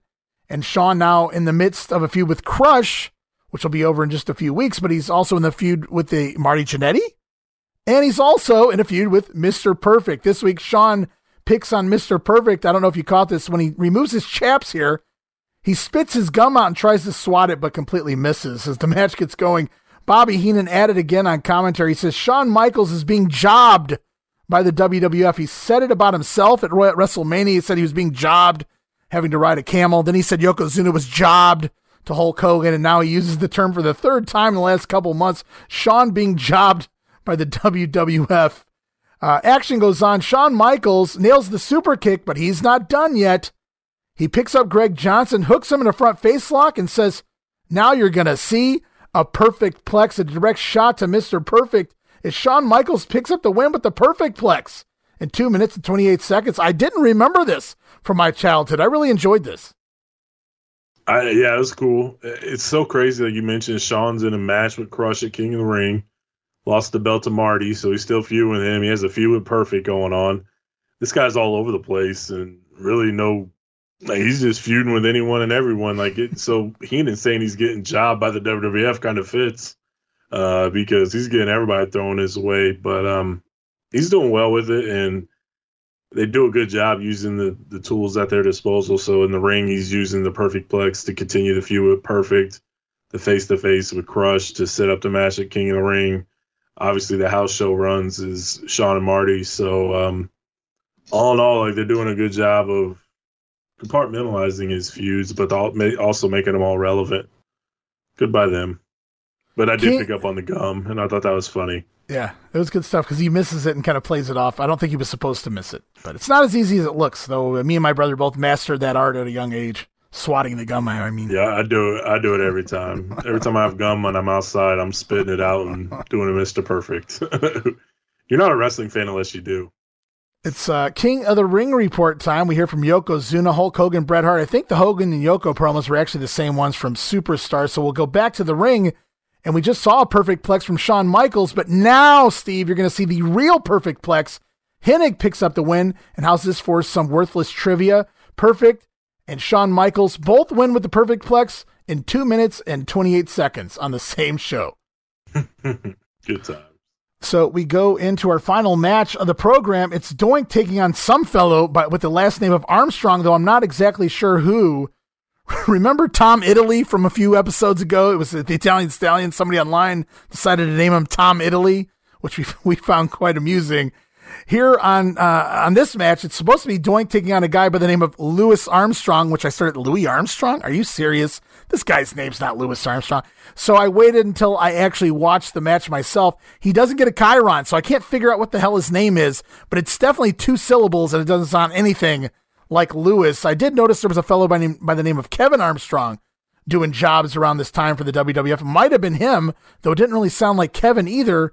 Then on commentary, Jim Ross is usually really good at saying the, the job guys' names. He always got that in. Vince wouldn't do it all the time. Gorilla had no idea. But Jim Ross, he tried to give the jobbers their due. He would always mention their names. Even he was no help here as he referred to Mr. Armstrong as Bert Centeno. And it was clearly not Bert Centeno whatsoever. So Jim Ross doesn't have the right the match sheet either. During the match, Bobby Heenan says we're going to see Hulk Hogan wrestle for the last time. Jim Ross seems to agree, since Hogan has not defended his title due to charity appearances and roles in Hollywood. I always thought that was interesting during this period. Usually you have the baby faces defending the babyface wrestlers, especially Hulk Hogan, and then the heels going for the heels. Here, heading into this King of the Ring and, and this Doink match throwaway, obviously, Doink, I should mention, picks up the win with the stump puller, but in, into a pinfall. Doink wins in two minutes, 35 seconds. But this match, really, the commentary was more about the title match at, at King of the Ring between Hogan and Yoko. And Jim Ross, all show, was siding with Heenan. Yes, I agree with you. Hogan's not ready. He's not prepared. He's out in Hollywood. He's not going he has no chance at beating Yokozuna. So they know what's coming and everybody kind of burying Hogan on the way into the pay per view. Can't say I blame him. I, I, I mentioned it earlier, like Ross bringing in realism. It, to me, like Ross always looks at everything through the spectrum of like college football or a football game. And if you're not preparing and you're not doing film and you're not getting the reps in, how good can you be? Even if you are the champion, you still got to put in the work to keep it, even though it's an entertainment business, um, you still got to do the reps and still stay active and busy in the ring and things like that. So it just makes sense that Jim Ross would agree with Bobby Heenan. I know you're not really supposed to in kayfabe world. You're you're a face commentator and he's the heel. You got to disagree just because of the role you play, but the facts are facts, and uh, I think uh, that's where Jim Ross is coming from it's pretty unique and cool and different for the time that he would do that for sure. As we close out this episode of Wrestling Challenge, it's another edition of Face to Face. As we talk more about the Boston Garden Show on June 26th, one of the matches on that show, Money Incorporated, taking on the Mega Maniacs. Yes, unfortunately, I did grab that soundbite because it's just that awful. Let's take a listen. Joining us face to face this week, the current World Wrestling Federation Tag Team Champions Money Incorporated and their opponents and challengers. They are the Mega. The what? The thieves.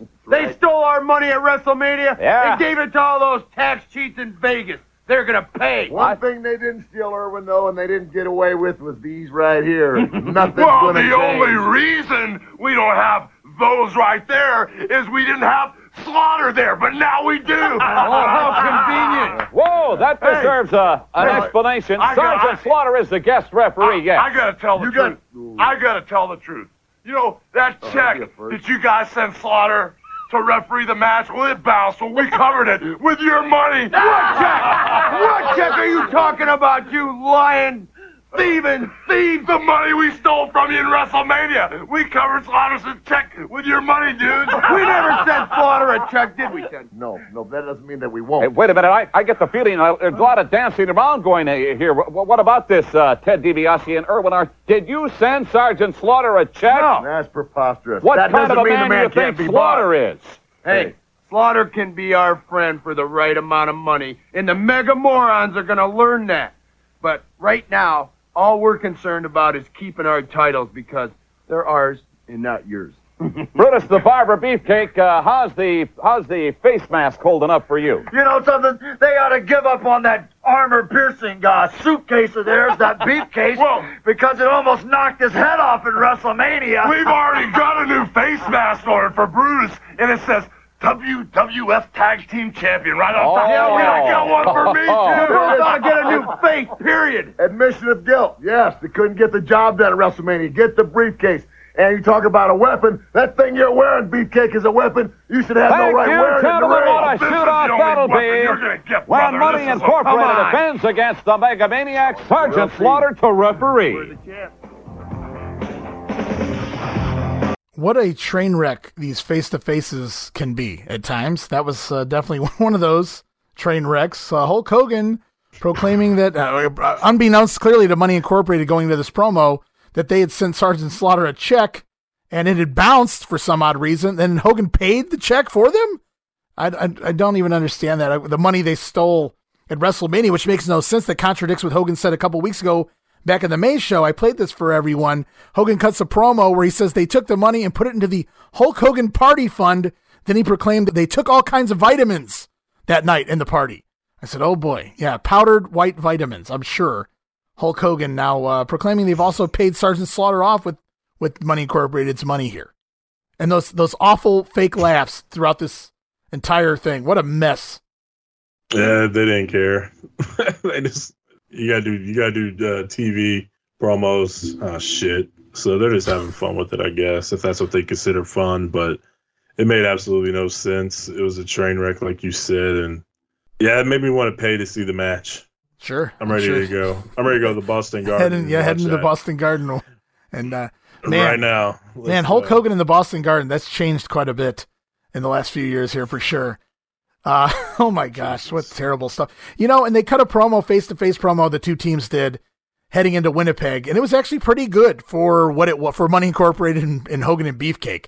It was pretty good, and this is just a train wreck. They don't they don't give a, a shit at this point. I think he's been into the uh, Hulk Hogan Party Fund again, if you ask me, brother. And we move on to All American June 6th with Gene Okerlund and Bobby Heenan. The green screen this week, they're Oceanside in another storm. Bobby rocking a fishing pole throughout this episode of All American. Gorilla and the Wizard.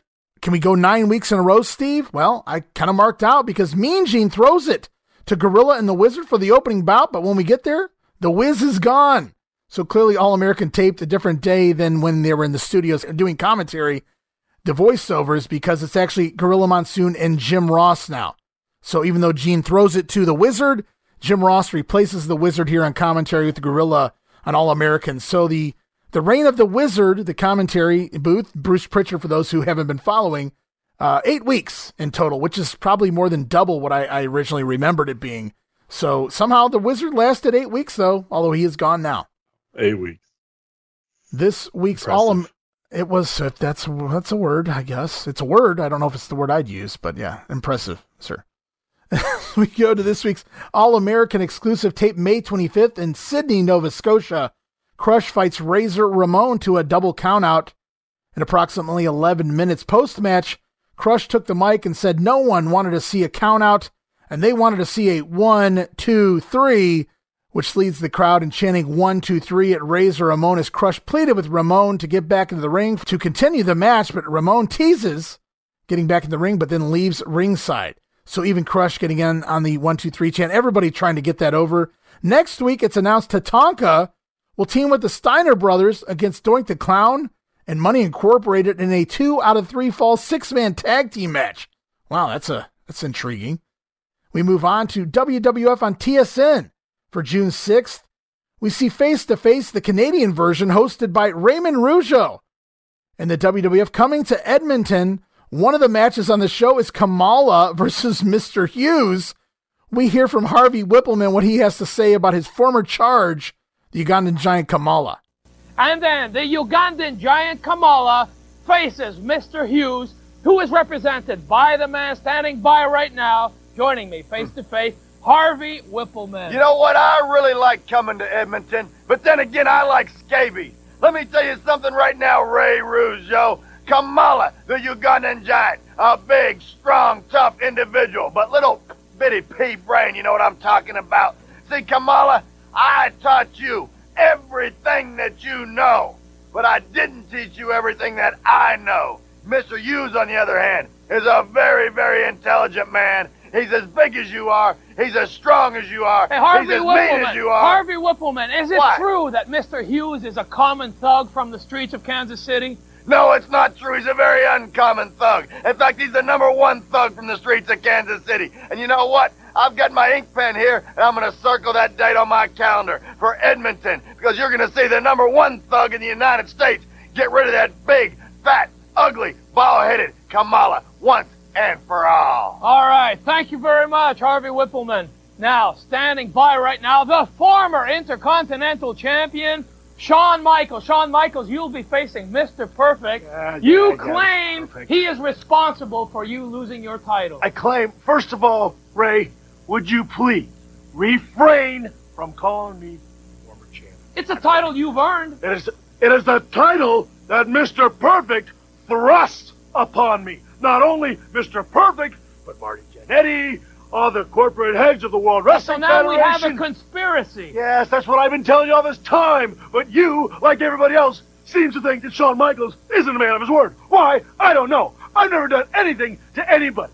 But now, Mr. Perfect, the man who is responsible for the demise of my career, I mean, I was in limousines, first class. You're right, Now you I'm were, riding coach and get my own rental car. This has got to stop. I'm Shawn Michaels, the wrestler of the 90s. And Mr. Perfect, you, my man, are a thing of the past. And I'm going to put you in your place once and for all. So a couple of back-to-back promos there. I thought they were fun. Shawn Michaels cuts a good promo there with Mr. Perfect, but Harvey Wippleman always uh, always has something fun, a, a little hidden gems in some of his uh, comments and things. I, I marked out when he called a pen an ink pen because it's kind of Southern talk, and I mean, what else do you? What else is a pen? But uh, my grandparents always called it an ink pen, so I marked out for that. But I love when Raymond Rougeau asks if Mr. Hughes is a common thug, to which Harvey replies, "No, he's an uncommon thug." So Harvey Wippleman always gets good good one-liners. Uh, so I, I enjoyed it. Yeah, good stuff. Harvey's underrated. Yeah, you know, whenever he would He's- pop up on radio dealt with chicken WWF, shit. yeah, yeah, and he, you know, whenever he was on radio WWF, he'd call in and just some of the hilarious shit he would say because again, nobody gave a shit on that show. You know, he would uh, he'd talk literally call from a payphone when he lived in the trailer park at times, and and he'd like, I gotta go call you from home. The skeeters are biting me. Just hilarious shit, even un- unintended hilarious shit from from Harvey Wippleman all the time. Uh, we go on with this TSN episode though. There's more face to face, Steve, and you're gonna love this one. It may be the very first, maybe the only time Bret Hart has ever made me pop during one of his promos. So you guys are gonna have to listen to this one. Take a listen to what Bret Hart has to say in this face to face. He and Lex Luger are coming to Calgary to the Saddledome as part of the Calgary Stampede going on this summer. And of course, Calgary, Alberta, Canada, if you will. They're bringing the WWF there for the Calgary Stampede. And it's face to face Lex Luger versus Bret Hart in an upcoming lumberjack match. And in the main event, these two men will go at each other in a lumberjack match. there will be wrestlers all around the ring to prevent anyone from entering or leaving the ring. Joining me now, face to face, the excellence of execution, Bret Hart, and the narcissist, Lex Luger. Now, Lex Luger at WrestleMania 9, you cheap shotted Bret Hart from behind, knocked him out cold. Then you've been gloating about the fact that you claim responsibility for him losing his title. Now you will face the consequences. You know, Ray, I don't need to cheap shot anyone. This right here, my friend right here, is just one weapon an unlimited arsenal at the disposal of the narcissist Lex Luger at any given time.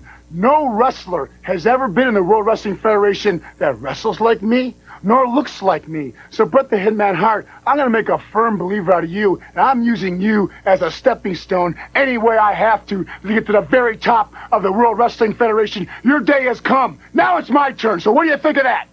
You know what I think? What? Million dollar body and a 10 cent brain. That's what I think. Lex Luger, you got a great physique.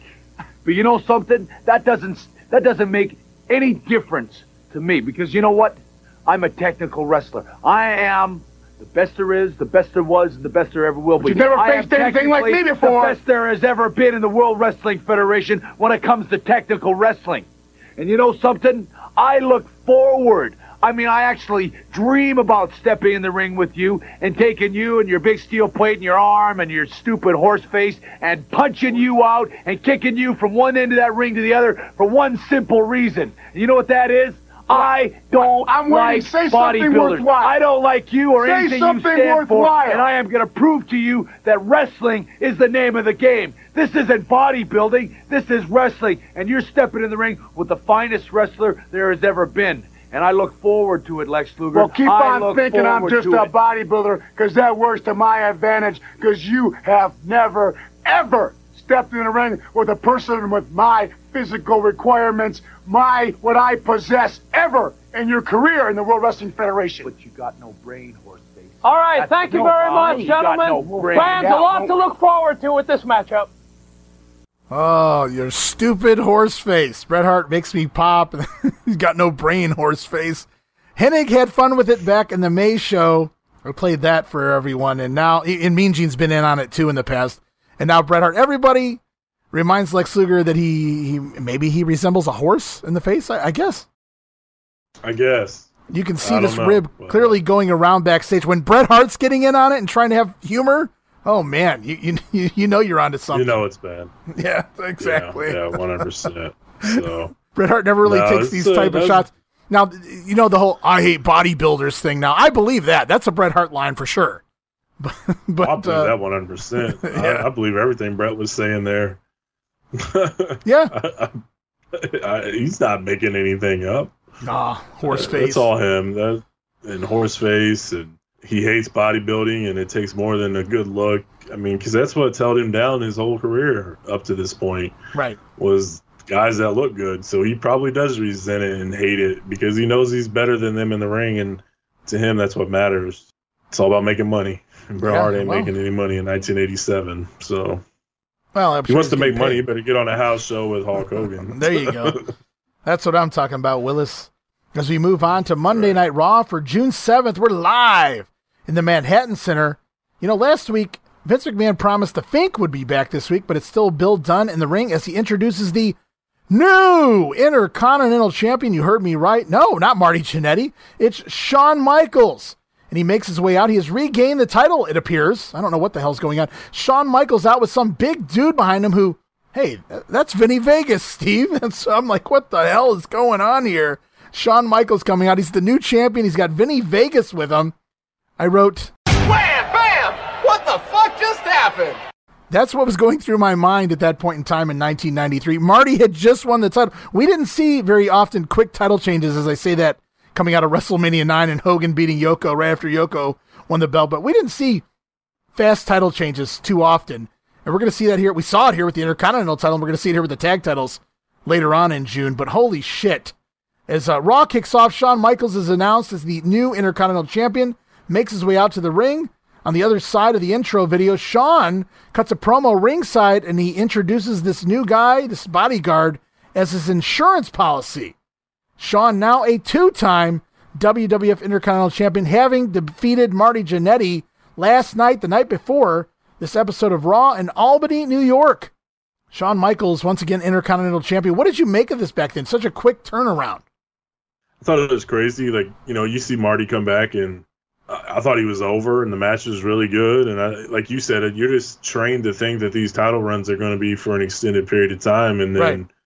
three weeks later, four weeks later, you hop on the TV and Shawn's coming back out with the belt. And it's like, damn, I missed it. When did this happen? And that's, I think that's what bothered me more than anything is that they did these things on house shows quite a bit 92 93 where title changes didn't happen on tv so you couldn't see them i think that's what pissed me off more than anything but Yeah, absolutely. I, I thought it was crazy. I thought it was crazy.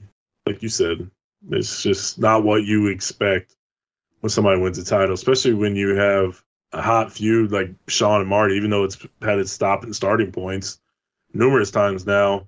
Marty was still over when he took his hat off and took his hood down. He, he got a pop. So Marty was over, and uh, it was pretty crazy that they just took it right off of him after a couple weeks.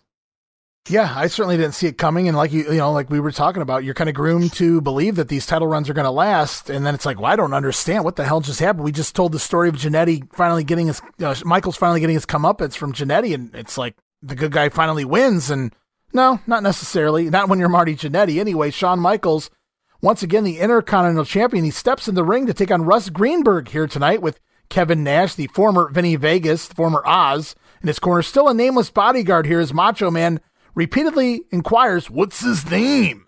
Macho Man really wanting to know the name of Kevin Nash here, but the WWF doesn't know yet, Steve, so we go with blank at this point. During the match, Shawn Michaels comes off the middle rope with a nice flying elbow drop, to which Macho Man states, Where did he get that one from? Aha! So Savage kind of questioning why Shawn Michaels using his finisher. And then, if that wasn't enough, he steals another finisher. Michaels debuts his new finisher here on this episode of Raw. He now uses the pile driver, at least for the time being. I wrote, Good thing Jerry Lawler rarely wrestles in the WWF for now, anyway. Shawn picks up the win with that pile driver, 3 minutes and 52 seconds. I honestly always loved the pile driver. It was a big deal. It was always put over as a big deal. I watched a lot of the old, uh, like I said, I used to watch the old USWA Dallas, so I saw Lawler using it all the time. It was like the death move of doom whenever he did that. So I was always, I, I was a bit, it was a big deal to see somebody hit the pile driver. Shawn uses it here though, and I never really cared for it when he, I didn't like it. Uh, it never really caught on with me. Uh, it didn't work. I didn't think it really fit the character, and I just never bought into the pile driver and Shawn Michaels. So luckily, well, you know, eventually he abandons it. But yeah, he does use the pile driver here for a brief period of time anyway. Yeah, I just thought he he looked too small. I know Lawler's not the biggest guy, but I don't know. It, is, it didn't look like he was had the conviction to do it, and it didn't. He never really made it look good. Uh, Lawler's looks good. Shawn's didn't. I think that that was the big thing with me. And I, it, Shawn's just trying to figure out what he wants to do to finish people off. He had the Yeah, kick there for a little bit, the teardrop suplex. Now he's doing the pile driver. He's kind of just toying with things and trying to get figure out what he wants to do, but pile driver is not it. Yeah, to be honest with you, I would have liked to have seen continue using the Perfect Plex all the way into SummerSlam, at least, you know, fairly often. Uh, that would have been a nice uh, way to continue to build to that match. And maybe even have Shawn try to hit it during the match and it doesn't work. But um, I'm fantasy booking SummerSlam and we're only in the beginning of June. So I'll get back to this episode of Raw. King of the Ring report. Mean Gene announces Shawn Michaels' Intercontinental title will now be on the line when he takes on Crush at the King of the Ring. That causes Shawn Michaels to storm back out into the Manhattan Center. Shawn Michaels is pissed. He protests the announcement of having defended the title against Crush. He wants a night off, damn it. He just won the Intercontinental title for the second time for crying out loud, but the title will be on the line now as part of the King of the Ring. It's during the next match. Vince McMahon on commentary announces that Razor Ramon has upped the challenge yet again to the kid. He went from 2500 to 5 grand. Well, he adds a little more to the pot. Razor Ramon now offering the kid $7,500 to step back in the ring with him. We're going to have to see what the kid has to say about that as we go back to the ring. It's Mr. Bomb, Mr. Adam Bomb. with Johnny Polo in his corner taking on El Matador. Bobby Heenan on commentary says the last time Tito, oh, here we go, Steve, you're going to enjoy this one. The last time Tito saw a bomb was when his grandma made some enchiladas. All that gas. The the big bomb his grandma laid that day. It's literally a direct quote from Bobby Heenan during this match. And you thought what Jesse Ventura said at WrestleMania 6 took the cake. Bobby Heenan just cuts to the chase here. That's good stuff. That's funny. Wouldn't you know it? Tito Santana works the arm of Adam Bomb, works the arm of a monster here in Adam Bomb. He's being misused and, and mistreated as far as the matches go. I, have talked about what he did with Virgil, and I, I'm going to stand my ground here against Tito Santana. Bomb takes over, but very bland offense for a guy his size. He's just not wrestling like a monster, like a giant, if you will. Tito, though, makes the comeback with the flying forearm, his former finisher, gets a near fall off his former finisher, Adam Bomb. He bumped for a drop kick that Virgil threw just a few weeks ago. This week, though, he doesn't bump for Tito. How dare you? The finish sees Adam Bomb roll out to the apron and catch Tito with a slingshot clothesline to the back of the head. Adam Bomb picks up the win five and a half minutes. Macho Man really sells the finisher this week. Look at the eyes, too, he says. Adam Bomb, pretty cool context here, Steve. Yeah, they're pretty sweet. Very unique because I didn't even know they had special contacts back in the day. Right. That, that early. I know later on, like you, you get whatever eye color you want and, and those sort of things, but I didn't think you could do it in 93, but hell, Jake did it in what, 90, 91? So I, yeah, I guess these right, things yeah. were available. I had no clue. yeah, no, I mean, I, I, clearly I didn't think his eyes looked like this, you know, as a, as a young teen, but at the same time, I didn't realize that, that I, how do they do that? I don't, I didn't have a fucking clue whatsoever for sure. Yeah, and, uh, I didn't either. I had no you know, clue. I didn't even think contacts. And uh, as you know, so we go on here, and I talked about this in the last episode of the grenade, and uh, I, am standing by this here. I'm not. I, I, wasn't a fan of bomb selling for any of Virgil's offense, much less taking bumps for Virgil on a single drop kick, a hip toss, a drop toe hold. It looked absolutely ridiculous. A guy bomb size, 300 pounds, taking bumps like this, and I'm just completely against these competitive matches that Bomb is having with these underneath guys, these curtain jerkers. And I hate to say that about Tito, but that's where we are here in 1993. It's just a fact. And I, I just, I'm not a big fan of this Tito working his arm thing. You, you don't work a monster's arm. I get it's Tito, and that's all you're going to get out of him a headlock or an armbar, especially here in, in 93. But I, I just, I would have liked to have seen Adam Bomb come in there and just be more dominant. I agree with you. Yeah, you shouldn't be jobbing to these people or doing anything for these guys. I, I, Tito, I understand like the the history and things like that in his career and what it means. But at this point, he's relegated to jobber, curtain jerker, get the crowd excited, and he shouldn't be selling to any of that, especially Virgil too. So uh, I, I, agree with you. They're kind of dropping the ball already on Adam Bomb, and that's unfortunate. Show goes on. It's Tatanka in the ring taking on a big burly fellow by the name of Peter Weeks. And on commentary, as they rip poor Sabs off with their hotline voting, we learned that Bret Hart is apparently in first place on, on the hotline. You guys can vote who you think is going to win King of the Ring. Bret Hart's in first place. They claim Tatanka's in second. I find it hard to believe that Tatanka would be above Mr. Perfect, but take that for what you will. During the match, Tatanka with a nasty hip toss. Weeks takes a nasty bump out to the floor over the top rope. Weeks kind of big and dumpy, so no papoose to go here. I'm assuming that's why. Tatanka rather picks up the win with a top rope tomahawk chop three minutes and 15 seconds. I've learned that Tatanka squashes do not require three minutes, Steve. Just way too long for Tatanka. I agree with you 100%. and I love how every single one of them ends with him doing a war dance comeback after like 10 seconds of giving up the offense. Oh, just real quick, I know we mentioned his chops a lot. Mm-hmm. I I was listening to a virtual signing that he had on his own, and um, I think he said it was uh, Chief Jay he says never give in on those. He told Tatanka never to give in on those chops. Never give in on it. Make him as he's like, that's what you got. Make sure you do it and uh, never give in on it. So he's like, I'm sorry to anyone who got it a little snug and a little stiff, but I can't go against my uh, my elders and what they taught me, and uh, that's why I did it the way I did. So uh, you can blame Strongbow for the way to talk. Well, I believe I believe Strongbow told Tatanka that. I have no doubt, based on the character that I've heard over the years of the, the type of character that Jay Strongbow was. But I don't remember Jay really laying him in. I don't know that he was very much of a worker in any sense, even even to throw a chop. Now Wahoo Now, he threw a fucking chop. so, It could have been so Wahoo. He was talking about both of them at the same time, so it could have been one or the other. But I want to say it, it's probably was Wahoo. Yeah, it feels. It I couldn't like remember which one. it feels like it could be either But, one of them. Wahoo, of course, you know Ric Flair.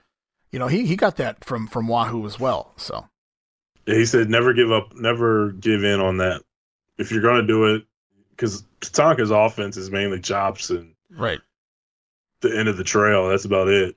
But so it's like if that's what you're going to do, you know, you don't need to give in on on anybody, and I don't think Tatanka ever did. So I know he didn't do it Pretty here, cool but I, I love that the papoose to go caught on. I don't remember the babyface uh, announcer saying it, but I love that it's caught on now to where Vince says it, Jim Ross says it. Nobody has any idea what it means. Bobby Heenan initiated it. If you guys go and look up the word papoose, I believe that I believe the definition is like a Native American baby. So it's it's a baby to go. Everybody's just saying it like they have no idea what the hell they're saying. Unbelievable. Basically, fall away slam on a poor child. As we continue on, it's the special edition of the King's Court. Steve having some fun over there, learning something new. Are you, Steve? Oh, that's funny. Good yeah, shit. learning Only- something new like every like every other time. And I have no doubt Bobby Heenan knew exactly what he was saying. Oh, I'm sure. It's it's a special edition of the King's Court here on Raw.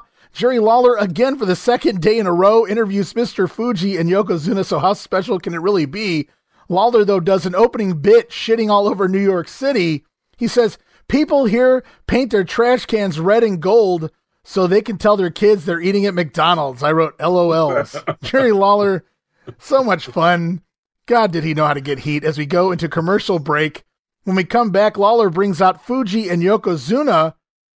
Uh, but before you know, before we before he does that, Lawler addresses the King of the Ring tournament. He says whoever wins King of the Ring is simply an imposter because he's the only real king here in the WWF. Getting that in before he brings Yoko and Mr. Fuji out.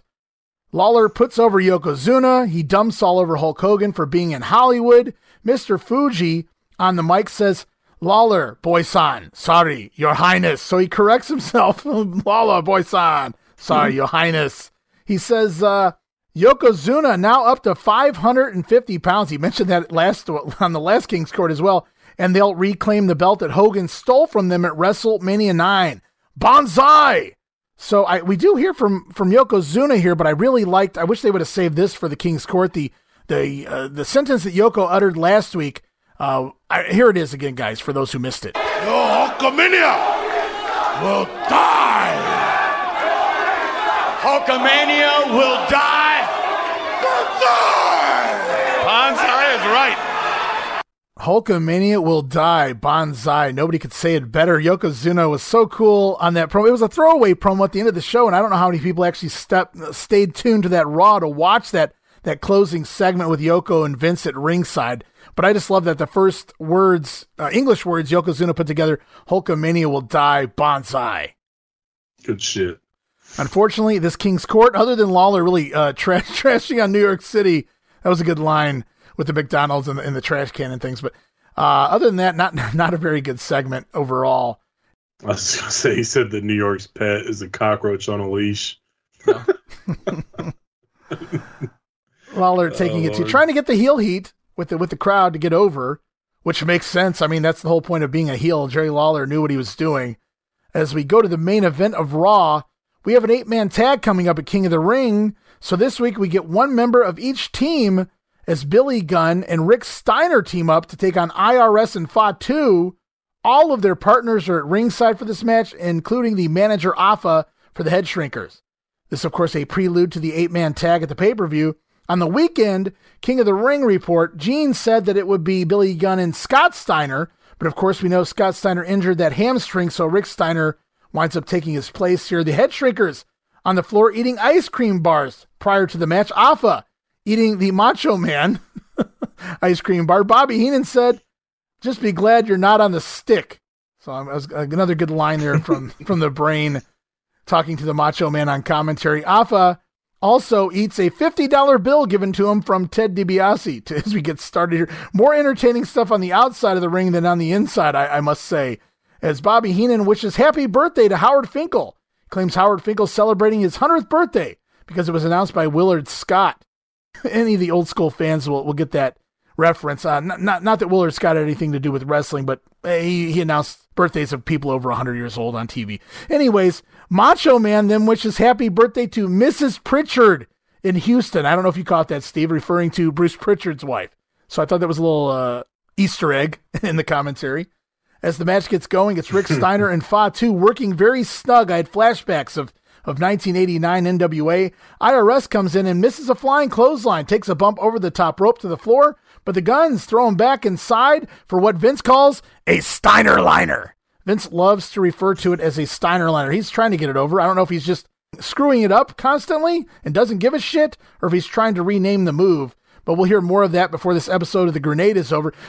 As the match goes on, IRS accidentally blasts Fatu and sends him flying off the apron. The Head Shrinkers and Money Incorporated then argue as we head into a commercial break.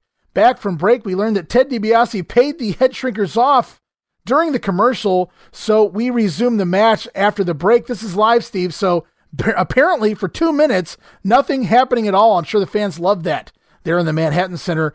The heels do take over on Rick Steiner, DiBiase, and Samu, even on the outside with cheap shots to Rick Steiner throughout the match. Fatu finally misses a Vader bomb when he lands on the knees of Rick, and a hot tag to Billy Gunn, and IRS comes in the ring. Billy Gunn clears house of both of his opponents and knocks DiBiase off the apron as well. But that DiBiase distraction allows IRS to clothesline Billy from behind. Gunn goes throat first across the top rope. IRS then pins Billy Gunn. The heels pick up the win here in 11 and a half minutes. I wrote, I knew Rick Steiner wouldn't do the job, but I'm really surprised that they'd beat one of the Smoking Gunns on TV so soon. But they'll get their heat back, though, uh, I believe, at the pay per view. So the heel team gets the win here in a eh match. Cool concept, different and unique by having the one of each team right uh, go against each other. So pretty cool. Yeah, I was shocked. I figured with all of them being ringside, the dude's just going to break into an eight man melee and get you ready for King of the Ring. But uh, we actually got a finish, so I was surprised by that. And I'm with you. The Gunns are new and they're already doing a job on TV. I get it, it wasn't with his partner, but at the same time, he's still getting pinned. So, and your eyes, your eyes are telling you the Steiners are definitely above this the Smoking Gunns. Yeah, and I guess the champs are too. So, um, they're third or fourth in line. That's what that tells me. So I'm not sure just, if it's the smartest decision, but yeah, it right. is what it is. Yeah, and just to be clear here, uh, whether Billy Gunn did the job or not, I, my eyes still would have told me that the Steiner brothers are, are, are above the Smoking Gunns. So yeah. well, yeah, absolutely, I agree with that. But I mean, like the Money Inc. and maybe even the Head Shrinkers are above them too, based sure. off of that. No so, doubt about it. Yeah, uh, that's right. that's kind of what I was going with there. Next week, we learn Marty Jannetty will take on Doink the Clown. That match might actually mean something had Jannetty kept the Intercontinental title, but it's still kind of cool, different. Marty and, and Doink the Clown. Maybe Marty's going to get revenge for that well, water bucket incident back in late 1992. It only took six, seven months. we close out this episode of Raw. Vince McMahon ringside talking to the bad guy, Razor Ramon, as one, two, three chants begin almost immediately Razor again out here challenging the kid with that $7,500 that Vince brought up earlier in the show. Va- Razor actually makes it sound like it's official, like the match is going to take place. But Vince said there was no confirmation that that match would happen and that Razor Ramon earned only 7% of the fan vote in the King of the Ring hotline. There it is again. When it came to the wrestler the fans thought will win the tournament, Razor only 7%. So what, Duggan had two then? I'd have to imagine. Razor Ramon then said that Bret Hart would be a Nutter loser, a Nutter has been, in reference to the name of the Nutter Center, the arena in which the King of the Ring will take place. So Razor cutting that promo again. Like I said, I thought it was cool the first time I heard it. He does play it out a little bit, but eh, it is what it is. And we move on to King of the Ring weekend. Steve, WWF Superstars for June 12th, tape May 24th in Halifax, Nova Scotia at the Metro Center. Lots of new clips just like Wrestling Challenge last week, lots of new tri- uh, clips of wrestling moves inserted into the intro this week. So again, keeping it fresh, changing things up. A lot of guys are leaving, a lot of new stars coming in, and we're on the eve of King of the Ring. It's Vince McMahon welcomes us to the show. Let's take a listen what they have to say.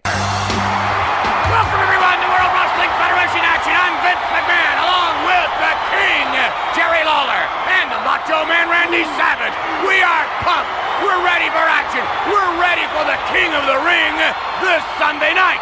what I'm ready for is the fact that the WWF title is on the line. And do you realize, Vince McMahon, how many prized possessions of this country that the Japanese already own?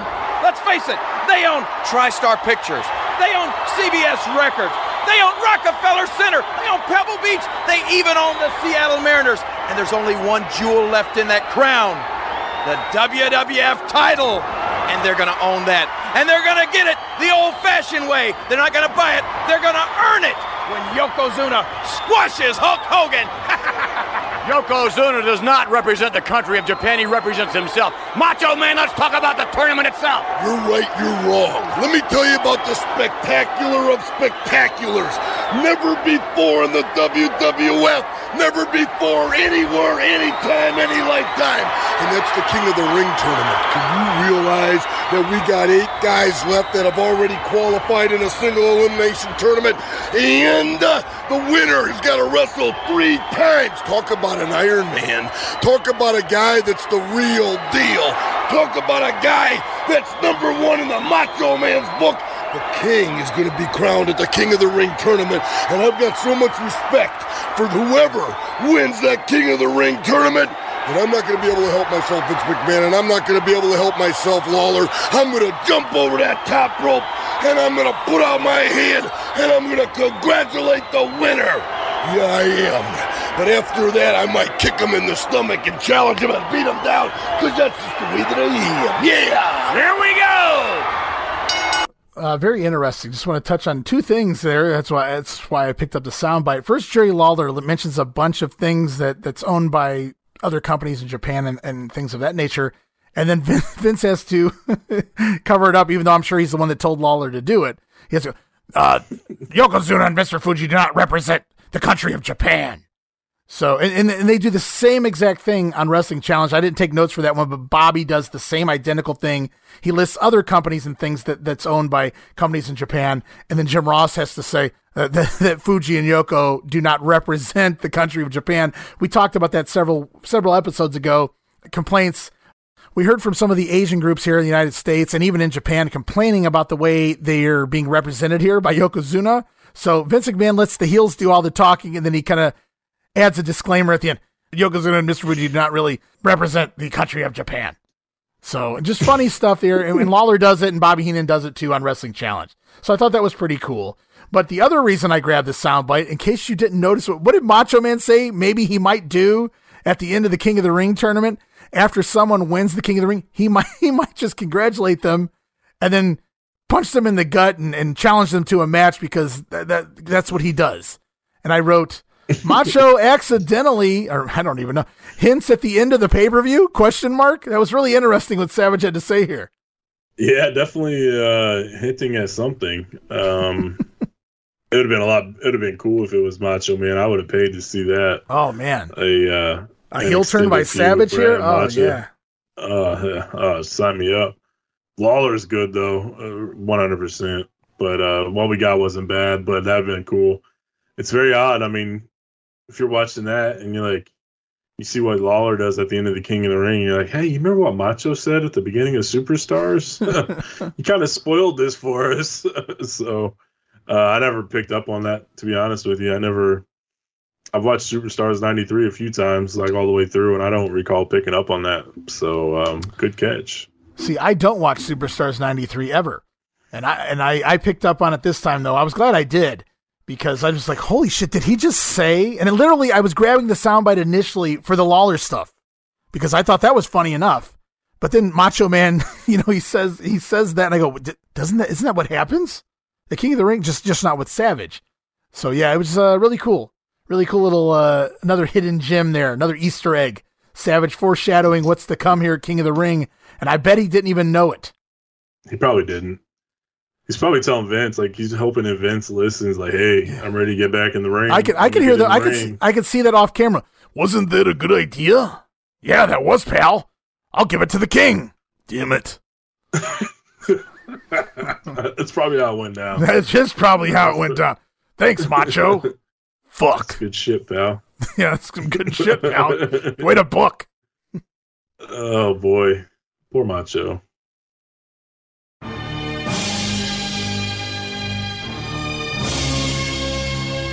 We are proud to announce the launch of WrestleCopia brand and the WrestleCopia Podcast Network, which you can find over at www.wrestlecopia.com. That's WrestleCopia.com, WrestleCopia.com.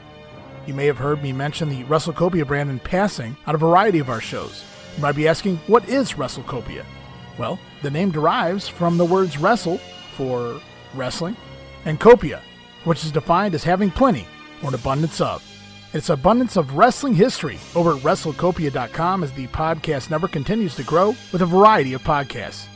Everything from our show, The Wrestling Memory Grenade, where we take a trip down memory lane to wrestling history's past as we analyze and dissect complete years of wrestling history from your favorite promotions, to Monday Warfare, The Battles Within, an in depth look and weekly breakdown of the entire Raw vs. Nitro war, to our newest podcast, TR Shocks the World, where host Tom Robinson makes his long awaited return to the wrestling airwaves.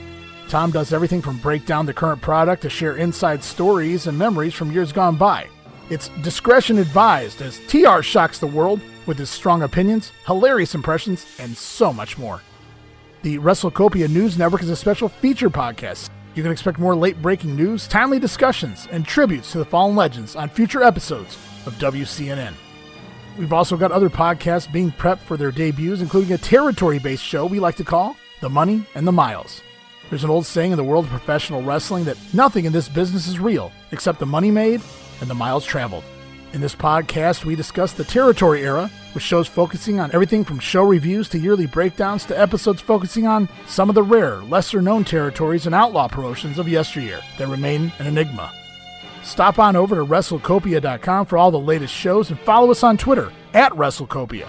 That's on Twitter at WrestleCopia for all the latest news and information on the podcast network. And we'll move on with the show. The Steiner brothers taking on Iron Mike Sharpe and Ralph LaRue. I wrote, Is this a rib on Mike Sharpe? Really? Mike Sharpe in the ring with the Steiner brothers?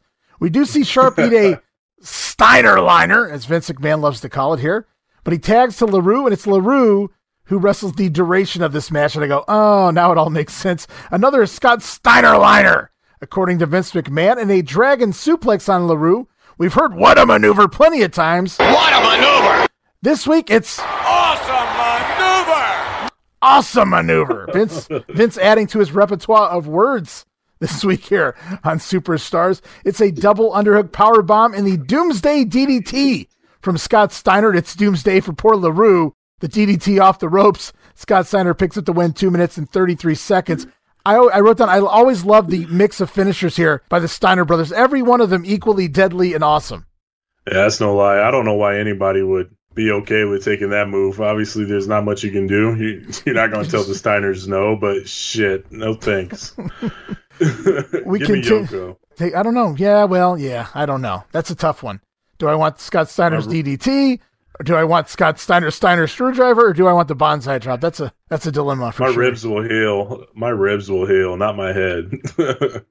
I fear the punctured lung. As we move on, it's update time with Gorilla Monsoon.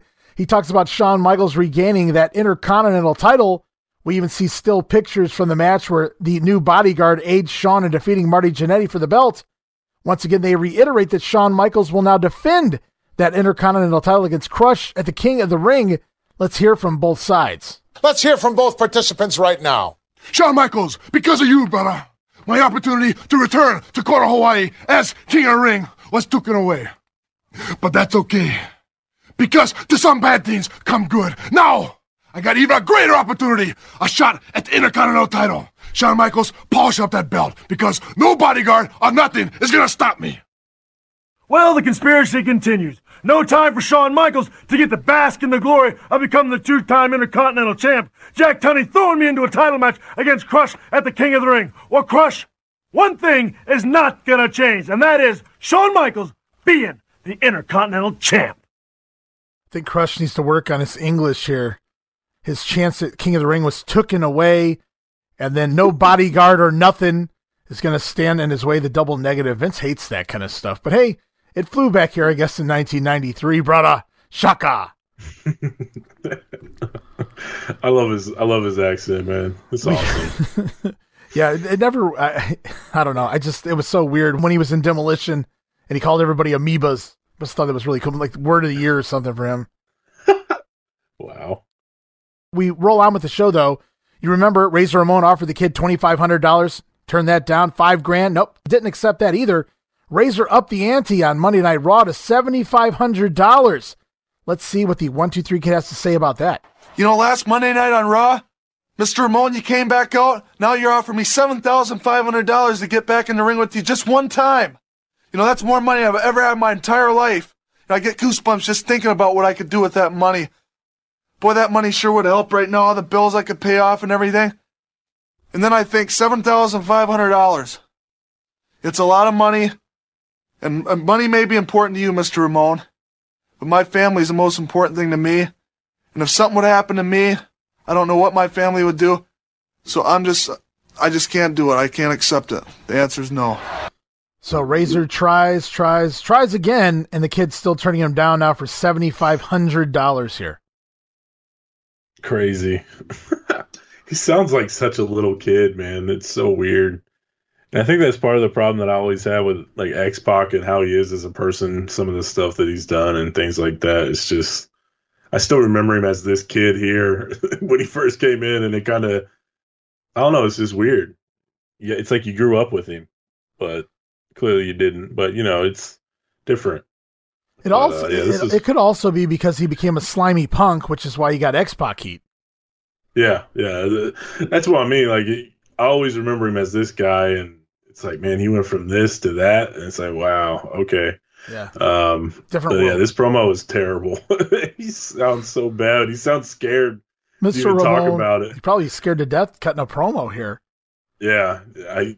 He definitely has the blinders on. He has deer in the headlights on this one, but um, So he turns the bad guy down, but it's Razor Ramon in action against Bert Centeno. Before the match can start, Bret Hart appears up on the video wall. I wrote that's different, inter- interrupting a match from the video wall. Bret taunts Razor Ramon. He asks what makes Razor think he can stand one iota of a chance when he couldn't even beat the young kid. Bret then starts the one, two, three chant, which quickly dissipates as soon as Hart disappears off the screen. But Razor takes it all out on poor Centeno here. It's the fall away slamming. That's it, Steve.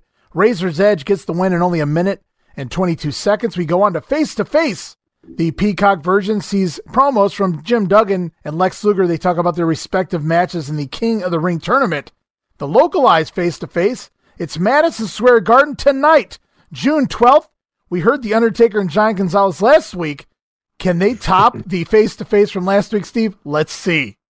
Now then, joining us this week, two men who are going to be squaring off against each other tonight at Madison Square Garden. The Undertaker with Paul Bearer in his corner, and the eight-foot-tall Giant Gonzalez. I believe with that pipsqueak Harvey Wippleman in his corner. Harvey, You better watch your mouth. are you there? Yes. Gene, tonight is going to be the greatest night in the Giant Gonzalez's life because tonight he's going to make history in front of all them New York Yankee trash because he's going to put the Undertaker out of the World Wrestling Federation once and for all. And Bubba, you can take that all the way to the blood bank. Oh, oh please. Oh, blood! How that word excites me, Harvey Wippleman! There'll be blood tonight, all right, when my Undertaker rips the eyeballs out of the head of your giant Gonzalez and spits into the sockets of his dead skull! Oh, yes! As we stand in the comfortable confines that is the dark side, we pondered what we would bring to New York. And we decided it would be death, darkness, and destruction. Gonzalez, rest in peace.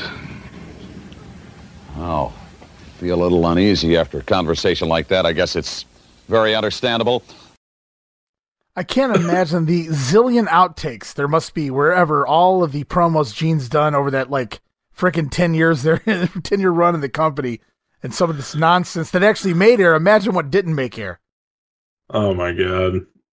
I feel bad for Gene because he has to be there for the whole damn thing where these guys just do their takes and head out. So, you know, I can imagine Mr. Perfect and some of those guys that like to do ribs just horsing around and right. taking forever, and Gene's stuck there for 15 hours while these guys gets to leave after like two. So uh, those are happy long days, but it's it's what it takes to make your product stand out and to drive that house show business. Might also be what chases Gene away here in a couple of months as well. So uh, Paul Bearer very adamant here that, that for sure at this point that the Undertaker is going to rip the Giant Gonzalez eyeballs out of his sockets and then spit inside of them. Still doesn't beat Giant Gonzalez's promo from May. I posted from the TSN show, The Undertaker going to wrestle Giant Gonzalez up in Canada when he when he called the Undertaker Undertaker, you potato head ugly man. You potato head ugly man. Giant Gonzalez referred to the Undertaker. I don't know who gave him that line. Somebody probably ribbing the Giant Gonzalez there, but it is what it is. Is these guys have, if anything else, they have some great promos between Paul Bearer and the Giant Gonzalez. I'll give him that much. Also, part of the Madison Square Garden show, Intercontinental Champion Shawn Michaels takes on another heel, the bad guy Razor Ramon. Me and Gene talks to them as well here on the Face to Face. Tonight at Madison Square Garden, Razor Ramon is going to be squaring off against my guest at this time. he is once again the Intercontinental Champ, Shawnee Boy. Welcome back to the Big Apple. Well, the kid just won the title in Yes. Albany, New York. Now, I'm not one to gloat. I'm not one to brag. You are? I'm not one to boast. But I'm the champ, and you're not. The Heartbreak Kid is now back on the top of the mountain, looking down on everybody else. Razor, you got your gold. Thank you and very got much, Shawn mine. Michaels. We'll see you tonight at 8 o'clock in Madison Square Garden.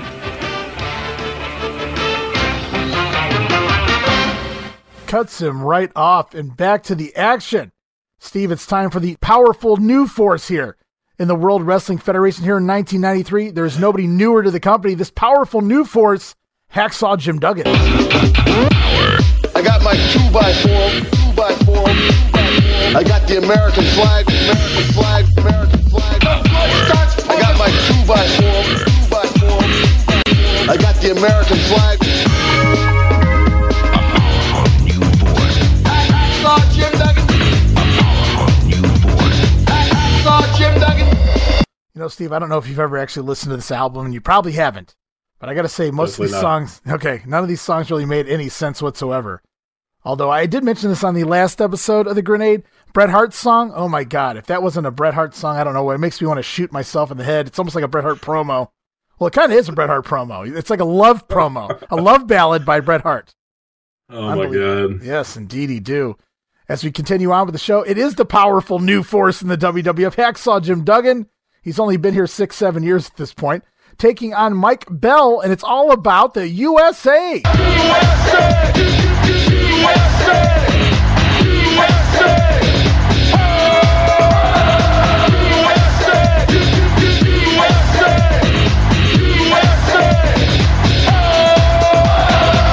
Ho! And then from there, Hacksaw does what Hacksaw Jim Duggan does best. He beats people up, up, up, up. Hacksaw Jim Duggan.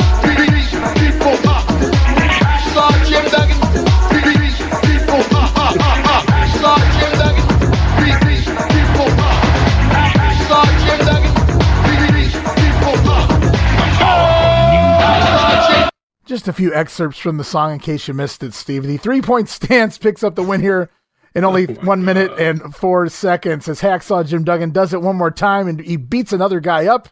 And it's time for Bonnie Blackstone up on the stage. She's going to interview Mr. Fuji and Yokozuna about the King of the Ring because we haven't seen that yet. I wrote, What the fuck is Bonnie wearing? Is she a flight attendant? What the fuck was it? It was like a, a blue blazer of sorts with some kind of giant emblem as if she'd like fought in like 17 wars or something. I don't know what the hell was going on here. Oh my god. It gets even worse. I think is this the this not the pink one, is it? No, that's next. That's I Oh. believe that's the next one. Yeah.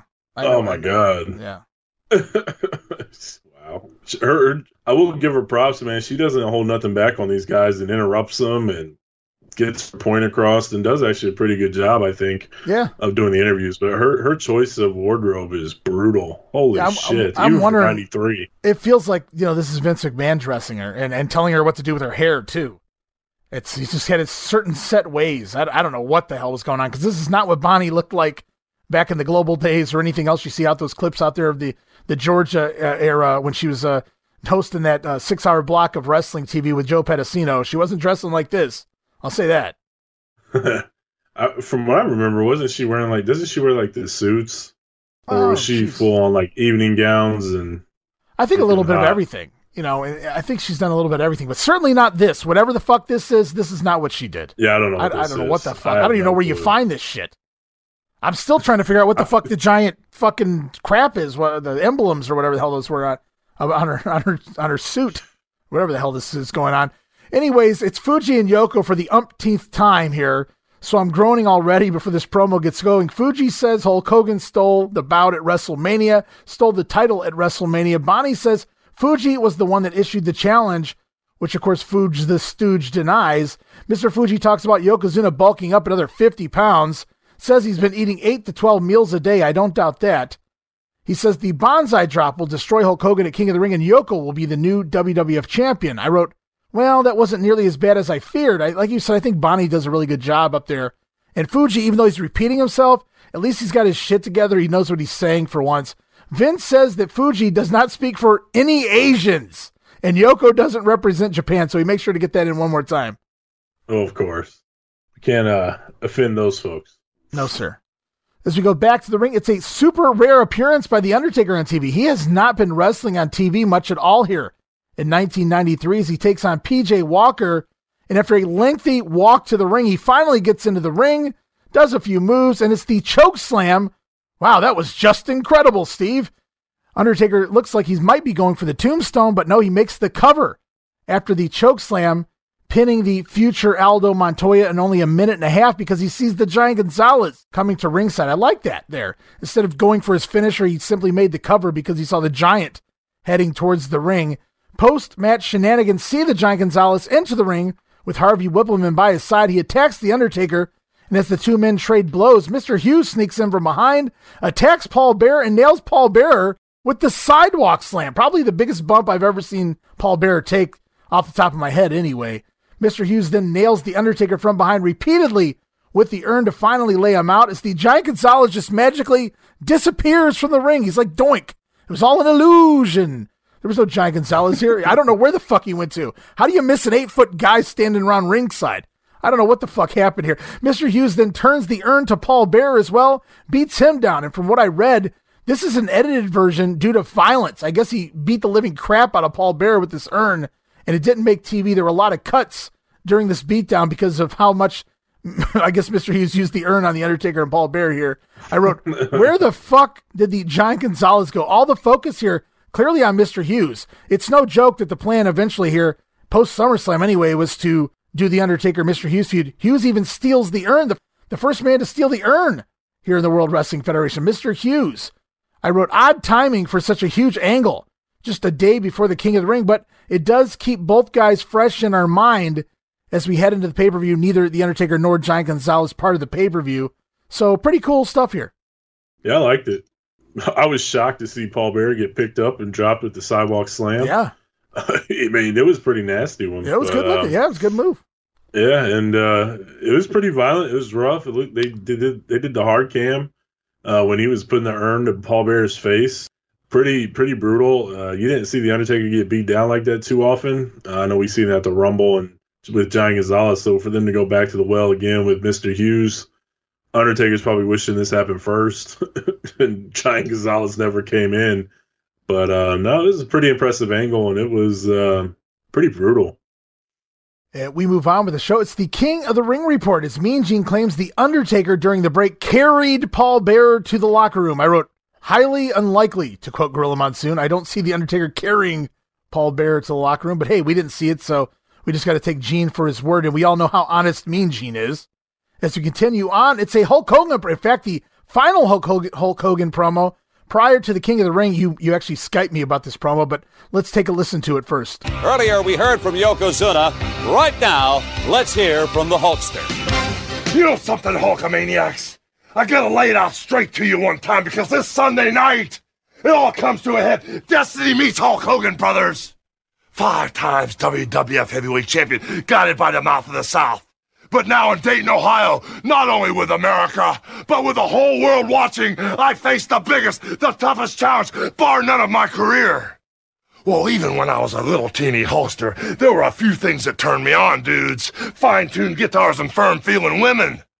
But in the twilight of Hulk Hogan's career, my kids turned me on. Spending time with my friends. But I gotta lay it out straight. Here's the down card for you. The thing that makes Hulk Hogan walk on the wild side, brothers, is walking that edge. That fine razor's edge that separates greatness and all out disaster. Well, Hulkamaniacs, this Sunday, I get to walk the edge. And cameraman, if you'd wake up and zoom in on the largest arm in the world, brother, you can see the 24 inch python with the main vein that's full of ice cold water, brother, is ready for the ultimate challenge. Because after Sunday, We'll find out if Hulkamania is gonna live forever. We'll find out if it's Pearl Harbor all over again. But the one thing we're gonna find out is if you've trained, said your prayers, eaten your vitamins, believed in yourself, and believe in Hulk Hogan, we're gonna find out what side of the fence you're on. So in Dayton, Ohio, when the building starts to rumble and the shadow of the immortal Hulk Hogan comes to the curtain, it's not an earthquake. It's not a natural disaster. It's just the strongest force in the universe getting ready to take over till the end of time. What you gonna do, Yokozuna? What you gonna do, Yokozuna? So, things that used to turn Hulk Hogan on, fine tuning guitars. What was the other one? Firm feeling women. Firm feeling women. All right. You know what turns him on now in the twilight of his he calls 1993 the twilight of his career, which I find hilarious in itself. His kids turn him on, Steve. I wrote ew. Yeah, What he it- says turn him on like all the time about everything. so it's like what he cares about is being turned on. I, I don't know. Um, I've noticed that with his promos here, but uh, I thought this was his best work since he came back. Uh, to be honest, it, felt like an old Hulk Hogan promo. You could pick a little thing like some of it's from like WrestleMania four when you talk about Trump Plaza going down, or maybe five with uh with Savage, like Trump Plaza collapsing or whatever. Like it just felt like he finally focused and turned back the clock a little bit. I'm not saying it's great by any means, but compared to the stuff we've been hearing week over week, this was a notch above all that by pretty significant uh, margin. This was his best work, and he saved it for last, I guess. Well, I mean, yeah, anything beats, uh, you know, riding down the highway in your uh, wide glide and getting struck by a lightning bolt in the between your eyes and flying into the ocean with your Harley and having a palm tree in one hand and a hippie in another and whatever other bullshit he's been saying the last I don't know how many weeks now. So yeah, this was actually fairly coherent compared to most of them. So if you call that good, I suppose, yeah, successful promo here by Hulk Hogan just in time for his uh, final TV match here at King of the Ring. And it speaking also of feels time, like he's uh, pretty. He seems like mad at the fans. I think he sensed the booing and them turning on him. It- he felt a little angry in that promo. Like maybe that's why he mentioned the twilight of his career because he just didn't know because this is his biggest challenge to date, and the fans are against him. He knows it. He's kind of hinting at that, and uh, Well, it's like I want to be with my fam. Yeah, and his family, and he wants to go back to all that. So I, I don't know. There's a lot going on here with him. Uh, I'm glad he's leaving. To be honest, I'm ready for him to go so we could just move on, not to talk about him anymore. But um, Yay. it just it feels like there's a lot going on with in his mind and everything else, and uh, it's he's going a million different directions, and he's clearly not focused on the task at hand, uh, which is wrestling. You can see that uh, Yeah, clear as day. Do you hear it, Steve? Oh, yeah, it's time. Another new tag team on their way to the WWF. It's Men on a Mission. Get set for a new tag team headed to the WWF. They are men on a mission.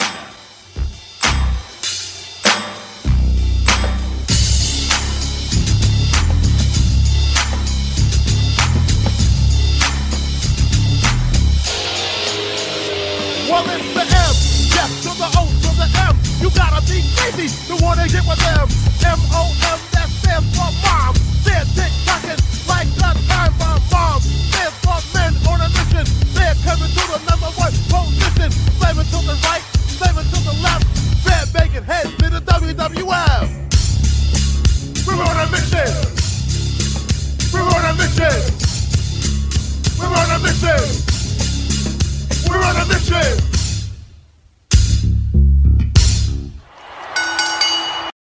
Men on a mission on their way to the WWF. They're on a mission, Steve, and I don't know their names yet. They didn't say them this week, but Oscar did let us know that MOM stands for mom, apparently. Uh, of course, these guys are the former Harlem Knights. They left the USWA per promoter Jerry Jarrett, also working in the, here in the WWF, supposedly, according to the Mabel Shoot interview, because they had no real opponents left in the USWA. So Jerry Jarrett tried to get him a shot here in the WWF. Mabel admits maybe they were a bit sloppy in Memphis, maybe a bit dangerous in Memphis. They were feuding with the Moondogs. One of the Moondogs supposedly quit, claiming that the Harlem Knights were too rough for a Moondog. I wrote, "Are you fucking shitting me?" Apparently, they got their tryout here in the WWF in early May. Mabel admits they bombed in the ring, but they were relatively over with the fans. And th- that, coupled with Mabel's size, equals signed, and they're on a mission now. And of course, their manager, Oscar, who they didn't know in advance, was hired. If you remember back at WrestleMania 9, we did the watch long. I don't know if it was me or you that caught it, but there was, uh, it looked like a guy who looked like Oscar walking across the front row during the, the action. He was just walking in the crowd and it looked just like Oscar.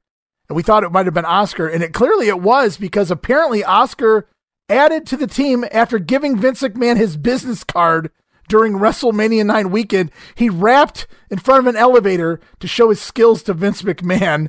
And I guess it paid off here because a month later he hires me on a mission and he cites, whatever to that rapper? Whatever to that guy? And they just call him up and boom, he's got a job in fucking wrestling. The guy had no background prior to that. And uh, he's one of the shittiest rappers I've ever heard, but Vince never heard any rap before. Hey, that was some good shit, pal. So this guy winds up here in the WWF just by happenstance. Hey, man, I can't think of the, the analogy, but hey, he, he took his shot and it paid off. So kudos to him. Yeah, that is definitely the definition of right place, right time. Yeah, absolutely. You know, it's weird. Like some of these stories from guys in the 90s, Mr. Hughes just getting in a car and driving to a tryout and gets hired and he's in a few with Taker, like we mentioned. Oscar handing out a business card. I mean, uh, people are taking the initiative and trying to get a job with Vince, and it's paying off for some of them, or a couple anyway. So that's pretty cool. I, I can appreciate that. No matter how terrible they are or how good they are, like when you're going out there and you're you're, you're putting in an effort and getting giving it your best shot, man, that's you can root for that. And we head back to the ring to see another tag team. It's tag team champions Money Incorporated over Tony Roy and Buddy Lane. DiBiase with the million dollar dream here gets the quick win in a minute and 40 seconds. Post match, the Steiner brothers arrive at ringside with Rick Steiner challenging Money Incorporated to a title match. I think they want it right here, right now. The Steiners enter the ring. Money Incorporated tease as if they're going to give them that title match right now, but they bail. It's going to be on their terms and their time. We do know that's coming pretty damn soon, but not here and not on Superstars as we close out this episode of Superstars. We get the generic face to face for King of the Ring. It's Bret Hart and Razor Ramon talking about their first round matchup. You know, eight of the greatest superstars already qualified for the King of the Ring. They're going to be meeting in the opening round. Two of those men are standing by right now, joining me face to face. Former World Wrestling Federation champion Bret the Hitman Hart and his opponent in the opening round, the man that uh, isn't exactly on a streak right now, Razor Ramon here, like uh, one, two, three, huh? Okay, Gene, man. What? Everybody laughing at the bad guy. Not really. Come on. One, two, three. Okay. Some little stick man gets a W over Razor Ramon. He's nobody. Forget about him. Now Razor, he been down before, man. And he always get back up. Mm-hmm. And I'm gonna get up. And this Sunday, I'm gonna be up because I'm gonna go through the hitman. Because he, he used to be somebody. Well, he he used still to be the main man. And Razor, I'm gonna carve you up, hitman. Uh, You Bret think Hart. so? Well, you know, Yeah. I, I mean, I'm curious to know what what kind of preparation uh, Razor Ramon's been doing. What about for, that? for this big fight? I mean, here's a guy. He's supposed to be preparing for former World Wrestling Federation champion. And here's a guy, he gets beat by, as he says, a stick man. He doesn't look to me like a guy like Razor Ramon's been doing very much homework. This is the king of the ring, buddy. This is the biggest event of the year. And you're stepping in the ring with somebody who's hungry, somebody who wants another shot at the World Wrestling Federation title. And the only way I'm going to do that is by becoming the king of the ring. No and I way. can promise you, Razor Ramon. Oh, yeah? You used to walk the razor's edge, but seems to me like lately you're having trouble crawling on it. No. You're up against the best there is. No. The excellence of execution. Prove Technically, Prove it. I'm gonna wipe you out. Gentlemen, One, enough two, of this rhetoric. three. Enough of this conversation. We're going to find out this Sunday night when the two of you meet in the opening round of the King of the Ring, exclusively on pay per view. So we get a Nutter promo. See what I did there between Bret and Razor going into the King of the Ring once again. Bret really got to get his stuff in. He even cut himself off to go to something else. And Yeah. I'm gonna technically beat you. Uh, Right. Jeez. He's a technical wrestler. We get it, Bret. My Yes. God. He's got to let, he's got to always mention. He's got to let everybody know what his style is. The best. The best part of all this is Gene just does not give a shit. He has that timer in his head, and he's cutting you off. You're Yeah, not getting a minute longer. he has, yeah, he has no interest in being there any longer than he needs to. The local face-to-face ads were part of the Nassau Coliseum show. We heard from the Steiners, and then a face-to-face with Doink the Clown and Crush. Out in Nassau on Sunday night, June the 27th, more World Wrestling Federation greats are going to be on hand, including this bout, a return from the Meadowlands. Crush is going to be facing Doink the Clown. These two gentlemen are standing by and they are joining us this week. Uh, Crush, uh, I really don't uh, envy you having to get into the ring with Doink, or is it Doinks? I gotta tell you, Mean Gene, I am looking forward to this more than anything in my life. First, the concussion. Then, then, the double doinks. I'll give you credit, Doink. You're a smart guy. You got a lot of tricks up your sleeve. You forgot the defeat. yeah, that's right, brother. I'll give you credit. But the fact of the matter is, I'm not giving up. In fact, I'm coming back bigger and stronger than ever. Just and like right here in yo-yo. Nassau, let's get it on, brother, and settle it. I don't care if just there's like two. this I don't care if yo-yo. there's three. I cannot wait. I to get throw my it down, it comes back up. I throw it down. it Gentlemen, comes we'll back find up. out when the two of you meet out at the Nassau Coliseum Sunday night, June the 27th. Don't you dare miss this one. You know, I'm going to be honest with you. I really had no fucking reason to grab that. It wasn't a very good promo. I just I felt like I wanted to hear some doink on the show, so I just got a little bit of doink there at the end at the end of this face to face, and we'll close out this show. Vince McMahon talks to Macho Man and Jerry Lawler about the upcoming pay per view. The King's royal prediction for King of the Ring is that Yokozuna will squash Hulkamania and become the new WWF champion. Meanwhile, the Macho Man can't figure out who will win the King of the Ring tournament as he runs down the entire list of participants. Who could it be? Well, it could be Bret Hart, could be Tatanka, could be uh, the Mr. Perfect, could be just about anybody. Uh-huh. So we don't know who's going to win the King of the Ring. This episode I wrote out of the norm. What is normally your basic coast into the pay-per-view show winds up seeing not one but two angles, a major angle between The Undertaker and Mr. Hughes, and then also we're already setting up the tag team feud between the Money Incorporated and the Steiner brothers as well. Yeah, pretty cool. Uh, they're getting ready for that house show run in the summer and uh, setting things up for post King of the Ring, which was definitely unique for the time because back then nothing was bigger than what was in front of you, uh, pay per view wise. They're kind of skipping ahead a little bit, looking forward past it a little bit. So that's pretty cool and unique for them. Yeah, you never never see that. Of course, King of the Ring smack dab in the middle of Mania and SummerSlam. So you're we're getting something a little different here in 1993, and I, I dug it too. It really blew my mind even at the time. Like, what is happening here? Why is this happening? There's a pay per view tomorrow. Like, I'm not used to that. I'm not used to you telling me new stories 24 hours out from a pay per view. That's supposed to happen next week. So yeah, definitely, uh, definitely blew my mind then, and still, even still today, I'm I'm a little confused by it, but I, I think it was really cool. Good stuff here as we move on to Mania for June 12th. Todd Pettengill hosting as Tatanka battles Mr. Hughes to a double disqualification, six minutes and 12 seconds. When both men hit the referee after the bout, Mr. Hughes lays Tatanka out with the sidewalk slam. Also part of this episode of Mania, a feature on the new Raw Girl Themis Clarities, and also tape back on June 7th at the Manhattan Center. We saw them destroy his car we saw them, or we heard them on commentary mock him for having a surgery. Of course, Bobby Heenan alluding that Mr. Fink was becoming a howette, if you will. And third time's a charm, the trifecta here.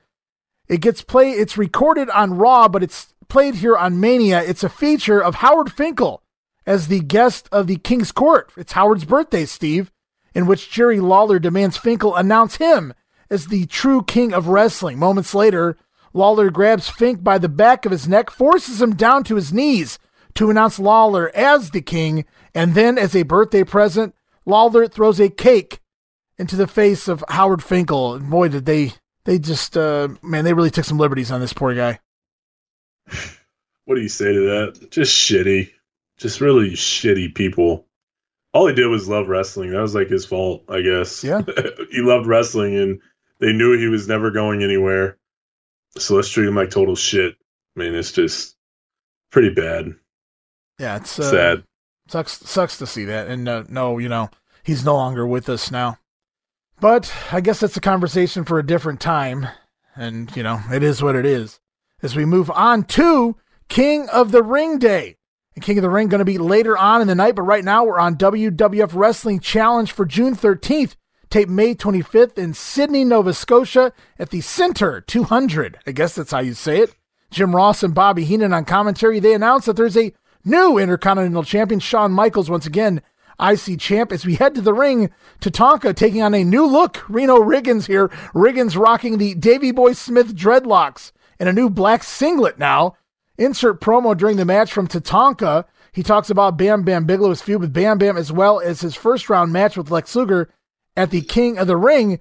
And then Bobby says he eavesdropped on a recent co- conversation Tatanka had. Bobby overheard this. You know, I was eavesdropping the other day when Tatanka was talking to his grandfathers and his father and all those people, and he said, Running chicken, maybe you help me. I am very, very scared of big man with tattoos on his.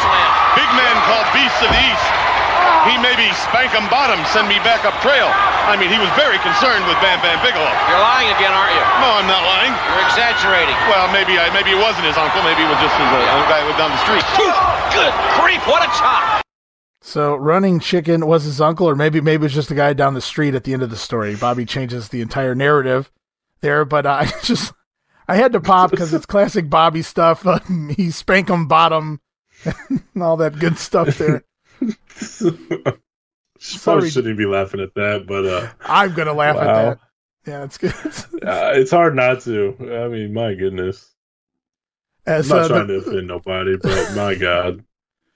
Well, neither am I, but but uh, comedy's comedy for me, and that you know I appreciate comedy. It's an art form. For those who disagree, that's fine. That's your opinion.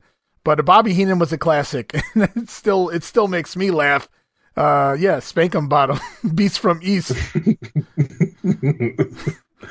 Uh, tattoo on head. yeah, tattoo on head.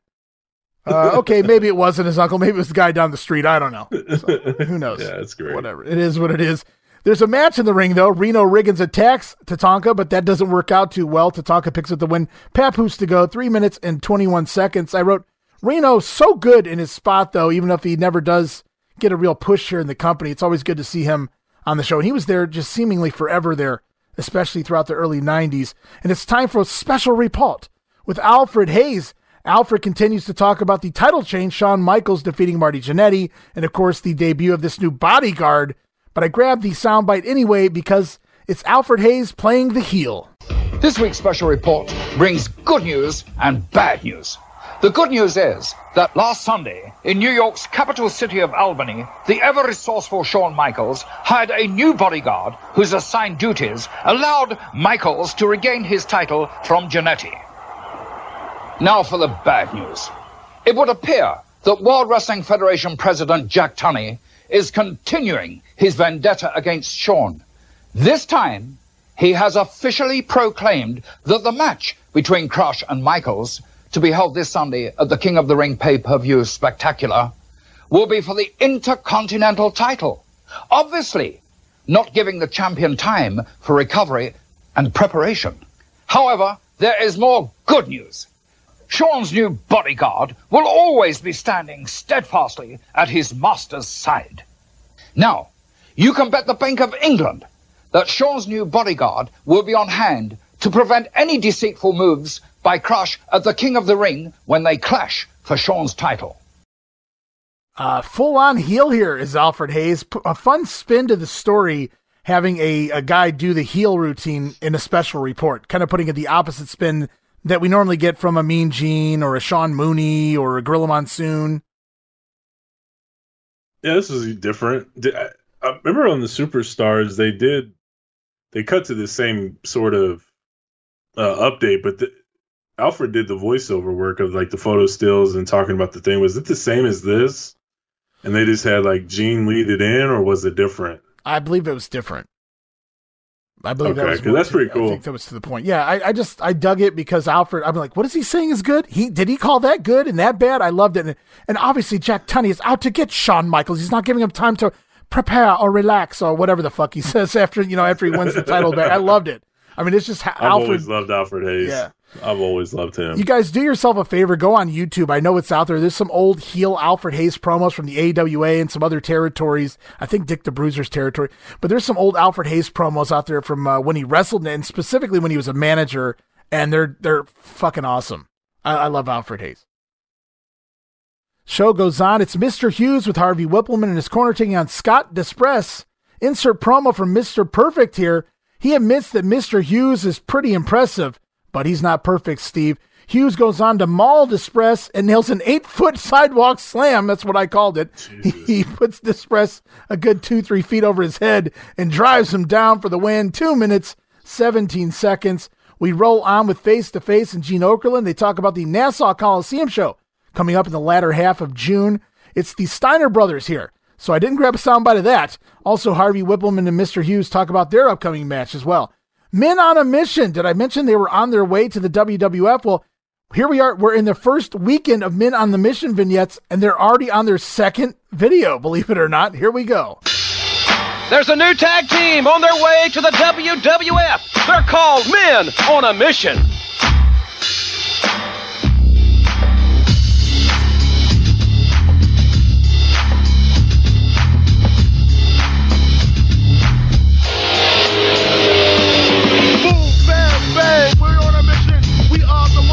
Run position. Mo, Mabel, Mabel and Mo. The boys are big, they're fast, slow. They're taking titles everything. Yes, they are the king. Hitting, crushing, one, two, three. These are the boys that you'll soon see. We're on a mission. We're on a mission. We're on a mission. We're on a mission.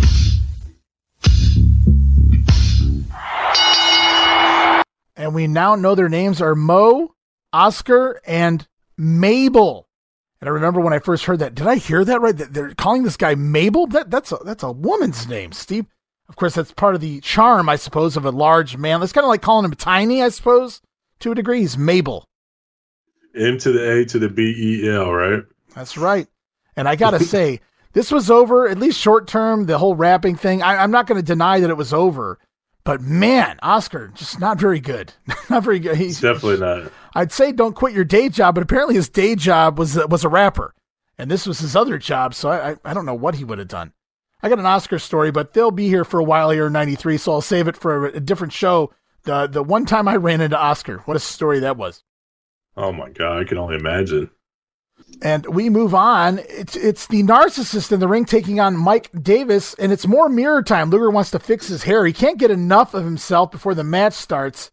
And you can just tell by looking at him, he's not from Oklahoma, says Bobby Heenan. And Jim Ross says, How can you tell? And Bobby Heenan says, Well, he has fingernails. He has fingers. So Bobby always giving it to Jim Ross here in the commentary about being from Oklahoma. We get an insert promo during the match from Lex Luger. He talks about Tatanka, and he thinks Tatanka's distracted by Bam Bam Bigelow. And he tells the Native American that if he wants to get to the finals of the King of the Ring, well, he better buy himself a ringside seat. Bobby Heenan back on commentary says Tatanka better buy the seat in cash, not in beads and feathers. I was like, oh my God. I was personally waiting for him to talk about ticket scalping, but he didn't go that route. As the pounce forearm gets the win, two minutes, 17 seconds here. Luger looks like he's uh, sticking with this pounce forearm as of late. Like maybe he was going to move in that direction. And then, of course, we know what happens here in a couple weeks. Yeah, I like it. I will say though, after watching this like match here, no wonder this shit didn't get over. He did absolutely nothing. There is, yeah. And then he just drops the dude with the forearm and it's over. His promos are terrible. Like his delivery on him, the words and stuff that he's saying aren't bad, but it's just the delivery. And uh just get he's doing nothing. He's not giving us anything besides that elbow and and you wonder why it didn't get over. Hmm. It's terrible. That's terrible. Bonnie Blackstone was on Superstar. She's also here this week on Wrestling Challenge. And this time she inter- she interviewed Yokozuna and Mr. Fuji yesterday. Today she has the Hitman Bret Hart. This is the other suit. I wrote, Who the fuck is dressing Bonnie now? And that hair. Woof. I don't know what the hell's going on. What was she? Well, how would you describe what she was wearing here? Uh, this was the pink one, right? Yes, yes, the pink. Oh my god! I I have no clue what this was. Looks like some curtains thrown together with some some patches sewn on or something. Like it's just it's it's horrendous. I, it's like Vince took it from his great grandma's closet and put it on her or something. Like well, it's this was so either bad. this was either Vince dressing her or Joe Pedicino dressing her. I could see Joe doing this too because Joe knows, you know, the round mound of sound. Joe knows he Yeah, doesn't want definitely Bonnie to get hit I Don't on want her looking good. yeah, That's he doesn't right. want her looking good.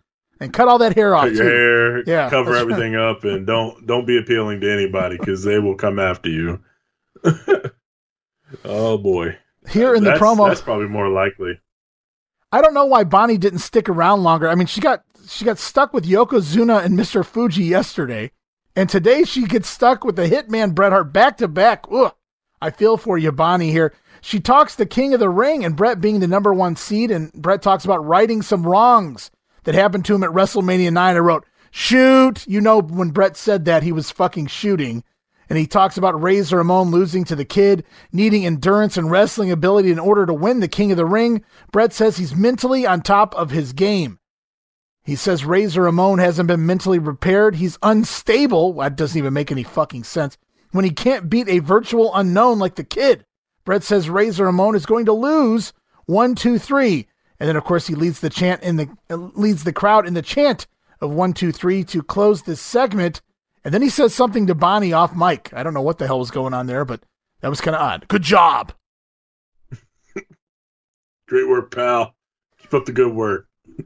Yeah, right. Bret never put nobody over. Uh, Thanks for the interview. It was a night off. There you go. That's about that's his favorite line. the, the pleasure is all yours, Bonnie. There you go. That's right. technically, technically all yours. And it's time for the final King of the Ring report. We, of course, we hear from both the challenger and champion Yokozuna and Fuji. Hulk Hogan one more time. We see the clip of the one two three kid turning down the seventy five hundred dollar offer from the bad guy Razor Ramon and to the ring. It's tag team champions Money Incorporated taking on newcomers, the Smoking Gunns.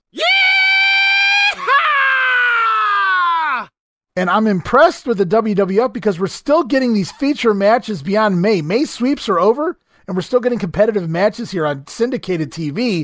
Of course, this is non title as the Gunns hit the ring, bang, bang, bang, with their cap guns in the air. We get insert promo immediately from the head shrinkers and Afa. Of course, they'll be teaming with Money Incorporated to take on the Gunns and Steiners at the King of the Ring. I thought Afa did his best Stu Hart impress- impersonation here. I thought Afa sounded like Stu during this promo. Of course, they talk about the eight man tag in the ring. DiBiase slow to start on Billy Gunn, but Billy makes the comeback, leads to a four way melee early on as the Gunns clear the ring and we hit a commercial break only 90 seconds into the match.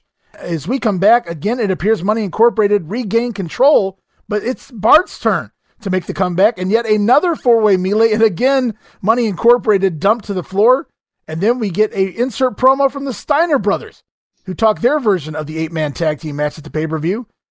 Back in the ring, it's IRS who sidesteps Bart and sends him flying out to the floor where DiBiase lands some cheap shots so that Money Incorporated take over in the match. IRS comes off the top rope late in the match, right into the foot of Bart Gunn.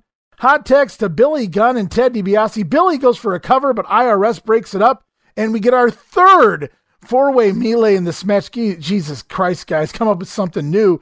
Earl Hebner, the referee, is caught with Bart Gunn in the corner. Meanwhile, that allows IRS to trip Billy Gunn from the outside. DiBiase then lands a knee into the back of Billy Gunn, rolls him up for the win, 7 minutes and 30 seconds. Gunns already doing jobs on TV, Steve. Yeah, it's pretty crazy. They're new and you got to keep them over. Obviously, like you mentioned earlier, they get their heat back at the pay per view, but still, two jobs in less than a week is not a good look uh, for a brand new tag team. Yeah, and the, way they love to protect guys, it's uh, really shocking that they did this to him here. I, this is clearly not a match that ne- necessitated a, a, finish. I'm not, I hate that, that I'm saying that, but of all the matches that necessitated a finish, all those King of the Ring matches, disqualifications, countouts. But here, here this week, the Gunns brand new, and they've been here what a couple weeks, and they're already doing jobs. Yeah, all these matches featuring these eight men and none of them had like an eight man just brawl do leads to a double DQ to kind of hype up the pay per view. Like you look for that when these matches are thrown together close to a pay per view, just that that angle to get it a little bit push it a little bit further down the line. But you didn't get that at all. You got Billy taking pins in two straight matches like that. So yeah, not very good uh, booking as far as the new guys go. Throw in Adam Bomb, and you got a, some questionable booking for sure. Yeah, yeah. I don't know what's going on here with a lot of these new guys. But we go to close out Wrestling Challenge. It's the final face to face on the program. We hear from Jim Duggan. He talks Bam Bam Bigelow and some more Crush and Doink as they talk their upcoming matches on the house shows. And all show, Jim Ross had avoided Bobby Heenan's question of who would win the King of the Ring. That continues here at the end of the show. But Jim Ross does agree with Bobby Heenan that he believes Yokozuna will beat Hulk Hogan and win the WWF title. Heenan picks Yokozuna to take the title and Luger to win King of the Ring. No surprise there. So we talked about it a little bit already. Jim Ross, one of the many baby faces, going along with the heels that Hulk Hogan, he's too busy in Hollywood. He's not ready for this match with Yokozuna. Yokozuna is going to come out with the title. No doubt at this point, everybody knows what's going to happen. They know what's going on and why and it's time time to bury Hulk Hogan. Maybe not verbally bury bury him, but they're certainly not looking at him as the uh, the favorite going in.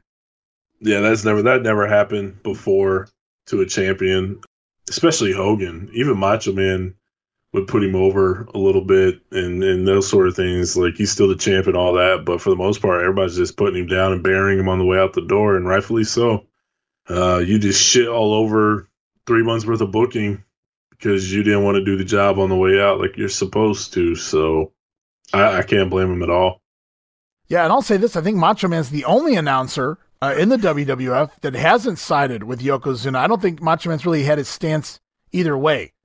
Uh, other other than that, though, yeah, every single uh, announcer I think has uh, sided with Yokozuna in this uh, match coming up at King of the Ring. As we go on to one more program, it's All American for June 13th. Gene Okerlund Bobby Heenan hosting and Gorilla Monsoon and Jim Ross on commentary here. This week's All American exclusive taped in Sydney, Nova Scotia, May 25th. It's a six man tag team match. Two out of three falls. What a random match from the WWF of all places. Tatanka and the Steiner brothers taking on Money Incorporated and Doink the Clown. Fall number one happens almost immediately when Ted DiBiase tries a pile driver on Rick Steiner, but Scott Steiner comes off the middle rope with a Steiner liner Okay, Vince wasn't commentating, so it was just a Steiner line. Rick pins DiBiase in only 33 seconds. As we head into commercial for fall number two, Ted DiBiase finally gets that pile driver when he beats Rick Steiner with the move in the second fall, uh, about another six minutes into the match. And then finally, fall number three, Rick Steiner, who was the illegal man, he had made the hot tag, but Rick Steiner pins DiBiase with the Buzz Sawyer Power Slam and about another two and a half minutes after DiBiase attempted the leapfrog right into the Buzz Sawyer power slam, Rick Steiner picks up the win. So the Steiners and Tatanka win it two falls to one. And it was just nice hearing commentary again on these All Americans that focus on the actual matches now. Like Jim Ross makes these matches feel important, whereas the Wizard and Gorilla Monsoon were too busy doing their shtick, where they just kind of talking about the old days and nonsense and getting getting each other over and I'm not trying to bury Gorilla, but you know how Gorilla can get sometimes in these uh, these old taped show matches that don't matter. He just kind of just hangs around and talks. And here Jim Ross is excited. He's into it. He's putting it over like it's just as important as anything else on TV. So that was fun. It made it more energetic. Yeah, it's pretty cool. Ross is putting everybody up to their game, bringing everybody up with him. I think yeah. Heenan seems a little fresh, and he's coming up with new material. And and, and things like that to bag on Jim Ross and, and those sort of things. So a new guy comes in and he's damn good. Uh, it's not some young pup that they're trying to help develop or whatever. This dude's already established and he's one of the best commentators in the business, even in 93. And for him to come in, like everybody's looking like, okay, I, I got to step my game up. That's what they're doing. Very well put. I really couldn't say it any better. Jim Ross, you can tell Gorilla Monsoon, a different man here when Jim Ross is on commentary with him. He's kind of forced to go along with Jim Ross's pace. Now, I don't know if Gorilla could ever meet Jim Ross's pace, but he's, he's trying here at least. He's talking about the actual matches, making them feel important again. And, uh, ladies and gentlemen, I have just been informed Shawn Michaels has left the building. Well, Steve, if Shawn Michaels has left the building, that probably means he's on his way to the King of the Ring to defend his Intercontinental title against Crush. And that means our next show, we're on our way to the King of the Ring as well. The King of the Ring watch along. The next episode of The Grenade, Steve. Can't wait. That's I like right. this show. It's a really good show. Yeah, if you're in it for good wrestling action, lots of great wrestling matches on this show. At least uh, several of them, anyway, for sure. More than you typically got on a WWF pay per view. I agree. It's Bret Hart's night. We all know that, and yeah, I can't wait to watch it. I watch it every once in a while, and I, it's another thing too. I don't want to talk about it too much, but the building. I really like the building and the way they have the lights and everything set up, the production and stuff. So, Steve, it's small, but it looks good. Chico, it's just another building, man. That's all it is. So, next episode of The Grenade, it is episode 43, the King of the Ring watch along. Just in time for the holidays. Fun stuff.